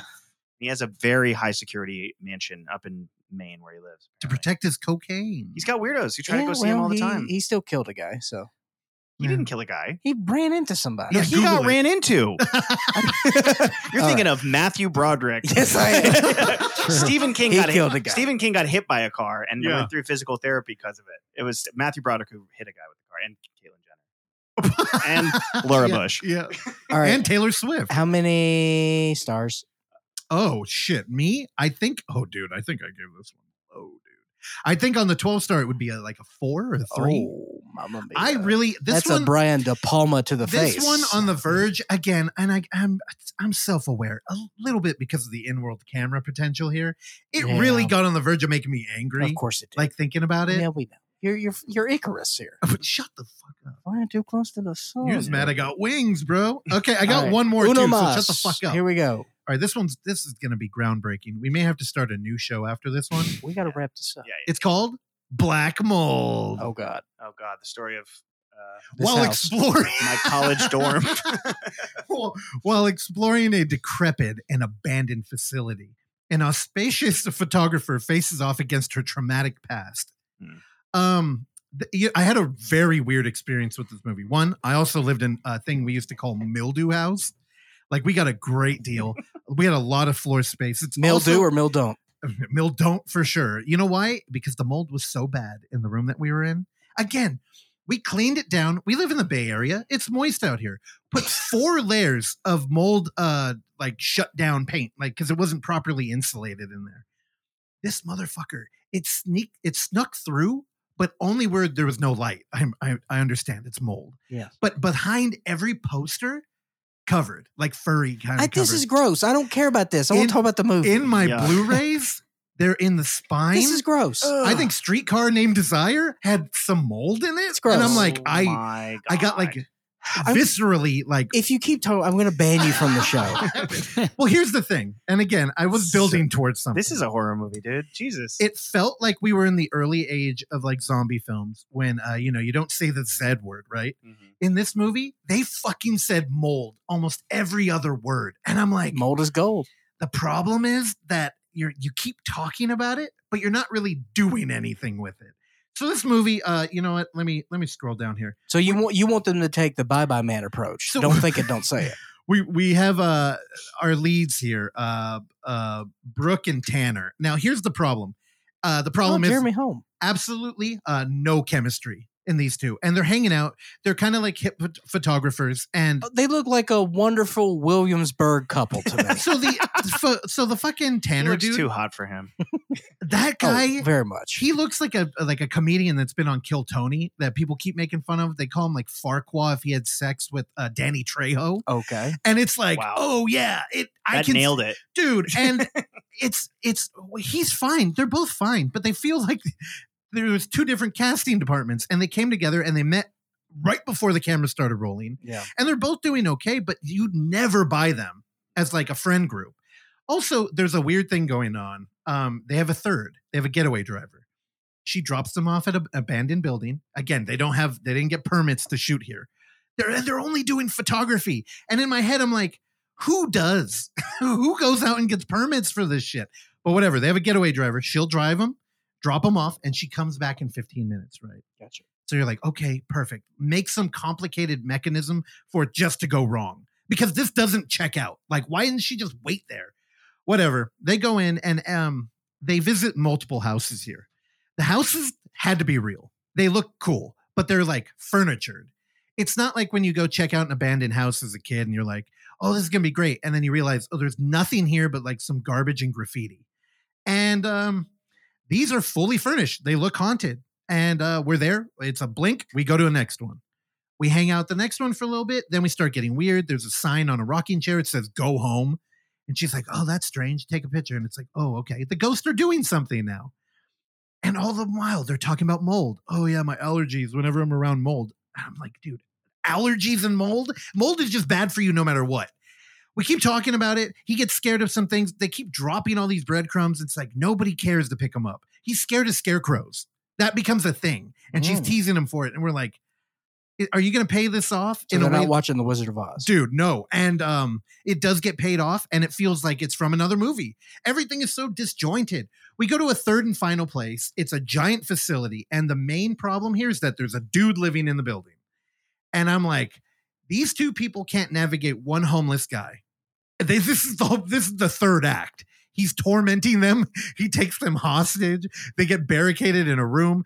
Then the mold starts tripping people out so he sees scarecrows. It's like if y'all would have just like reeled it in kept this idea very simple and just had a couple of people hanging out. They probably have a lot of trauma, clearly, which is what they wanted here. Like people with a lot of shit, and they're going and they're doing their hobby, and then their hobby gets kind of exposed because you're hanging out together in an intimate setting, and there's black mold. That's all you needed. Was there like good horror, gross out mold moments in this movie? This movie, because what you were describing sounded like more of a mold horror movie. No, it felt like it felt like a studio film where it was more about just getting it done than like exploring the genre. What honestly, um, uh, pardon the wording, but this movie needed to breathe. There's no B roll. Well, you sommelier over I, dude, I know. I, you know what? I take it back. I am proud of that. This It- movie needed to breathe. in a movie called Black Mold, I want a bunch of disgusting mold sequences where they're like opening moldy ass closets and mold is Right. falling from the ceiling. you and- want a lot of like particles in the frame and like well, I think about uh, two Cheese. things. I think of I think of the lonesome death of Jordy Verrill, which is that Creepshow segment where Stephen King is getting covered in the green plant that grows all over him, and then I'm thinking Uh-huh. about the we've talked about Junji Ito in here before. I'm thinking about the Junji Yep. Ito comic, I love that one. the with one the with the sleeping greasy bag. no the grease the Oh, grease the grease one too. the, the yeah. one where they, they live above a hibachi and the grease starts to like just soak everything, in their house and they, they're full of grease and the thing that got Yeah. me into Junji Ito, my sister brought me a book on Christmas. It was a gift. And uh, of course, the family started fighting. So I'm like, let me retreat into this book. And in the first story, it was a uh, dude tripping out. And he was so scared of his apartment that he wouldn't get out of the sleeping bag. Turned out he had mold in the fucking bag and it was making him trip. And I'm like, this is fantastic. I'm buying everything Junji does. Yeah, no, I know he does a lot of those good ones. I want a movie called Black Mold needs to be about black mold. The things you were describing about having mold in your Blu-rays is the most disgusting thing. I've Look ever at it though. Like, look, so these are frames from the movie. I'm just on IMDb Yeah, it looks clicking around. it looks clean and i'm like Yeah. dude it's too like we didn't need Yeah, anything a here. movie called Black Mold needs to look like a John Waters movie. it's got like uh it's got like fincher set deck Of like right here where it's like Ew. oh. No, that blue orange. oh the the orange and teal? Yeah, yeah, yeah, yeah, it it looked too high. I'm like you know it should have been found footage. That's what i'm saying. I think it should have been blaxploitation. oh my god dude you might be onto something there.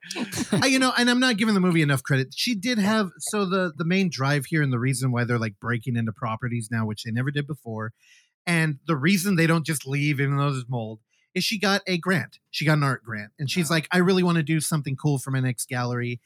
And the guy's like, Are we really going here because of uh, your gallery? And she's like, No, this is just for us. And I don't know. We Mhm. never explored anything. She had daddy issues in a way that like she started thinking the homeless guy was her dad Now I'm listening. who was dead.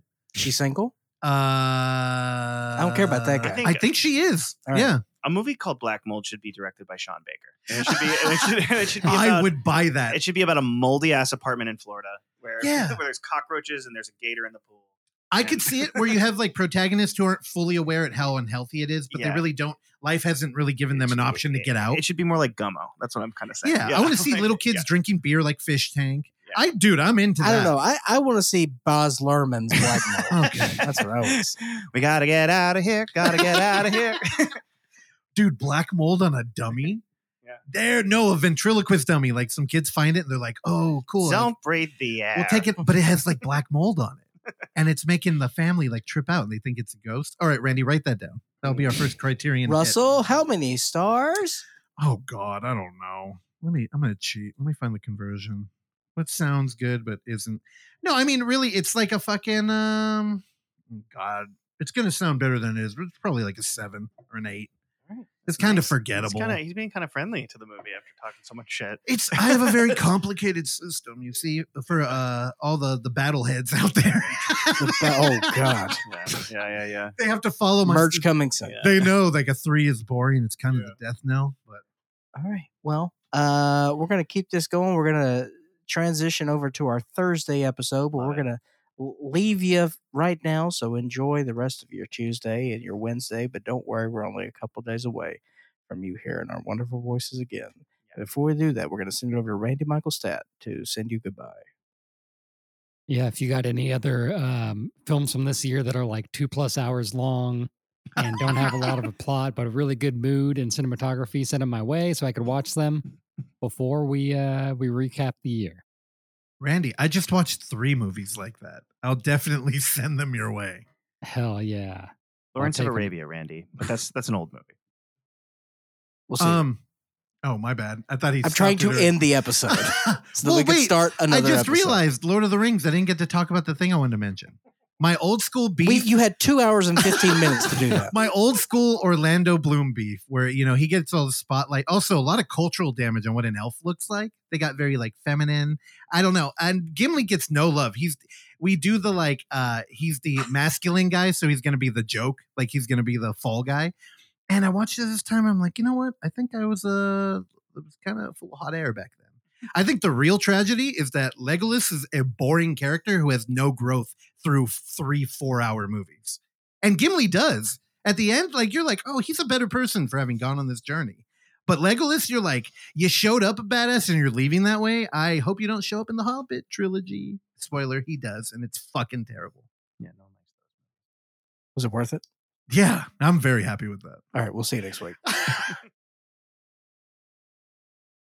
Thank you for listening to this episode of the Overlook Hour. And if you would like to hear more, please subscribe to us on Apple Podcast, Spotify, or whatever your podcatcher of choice is.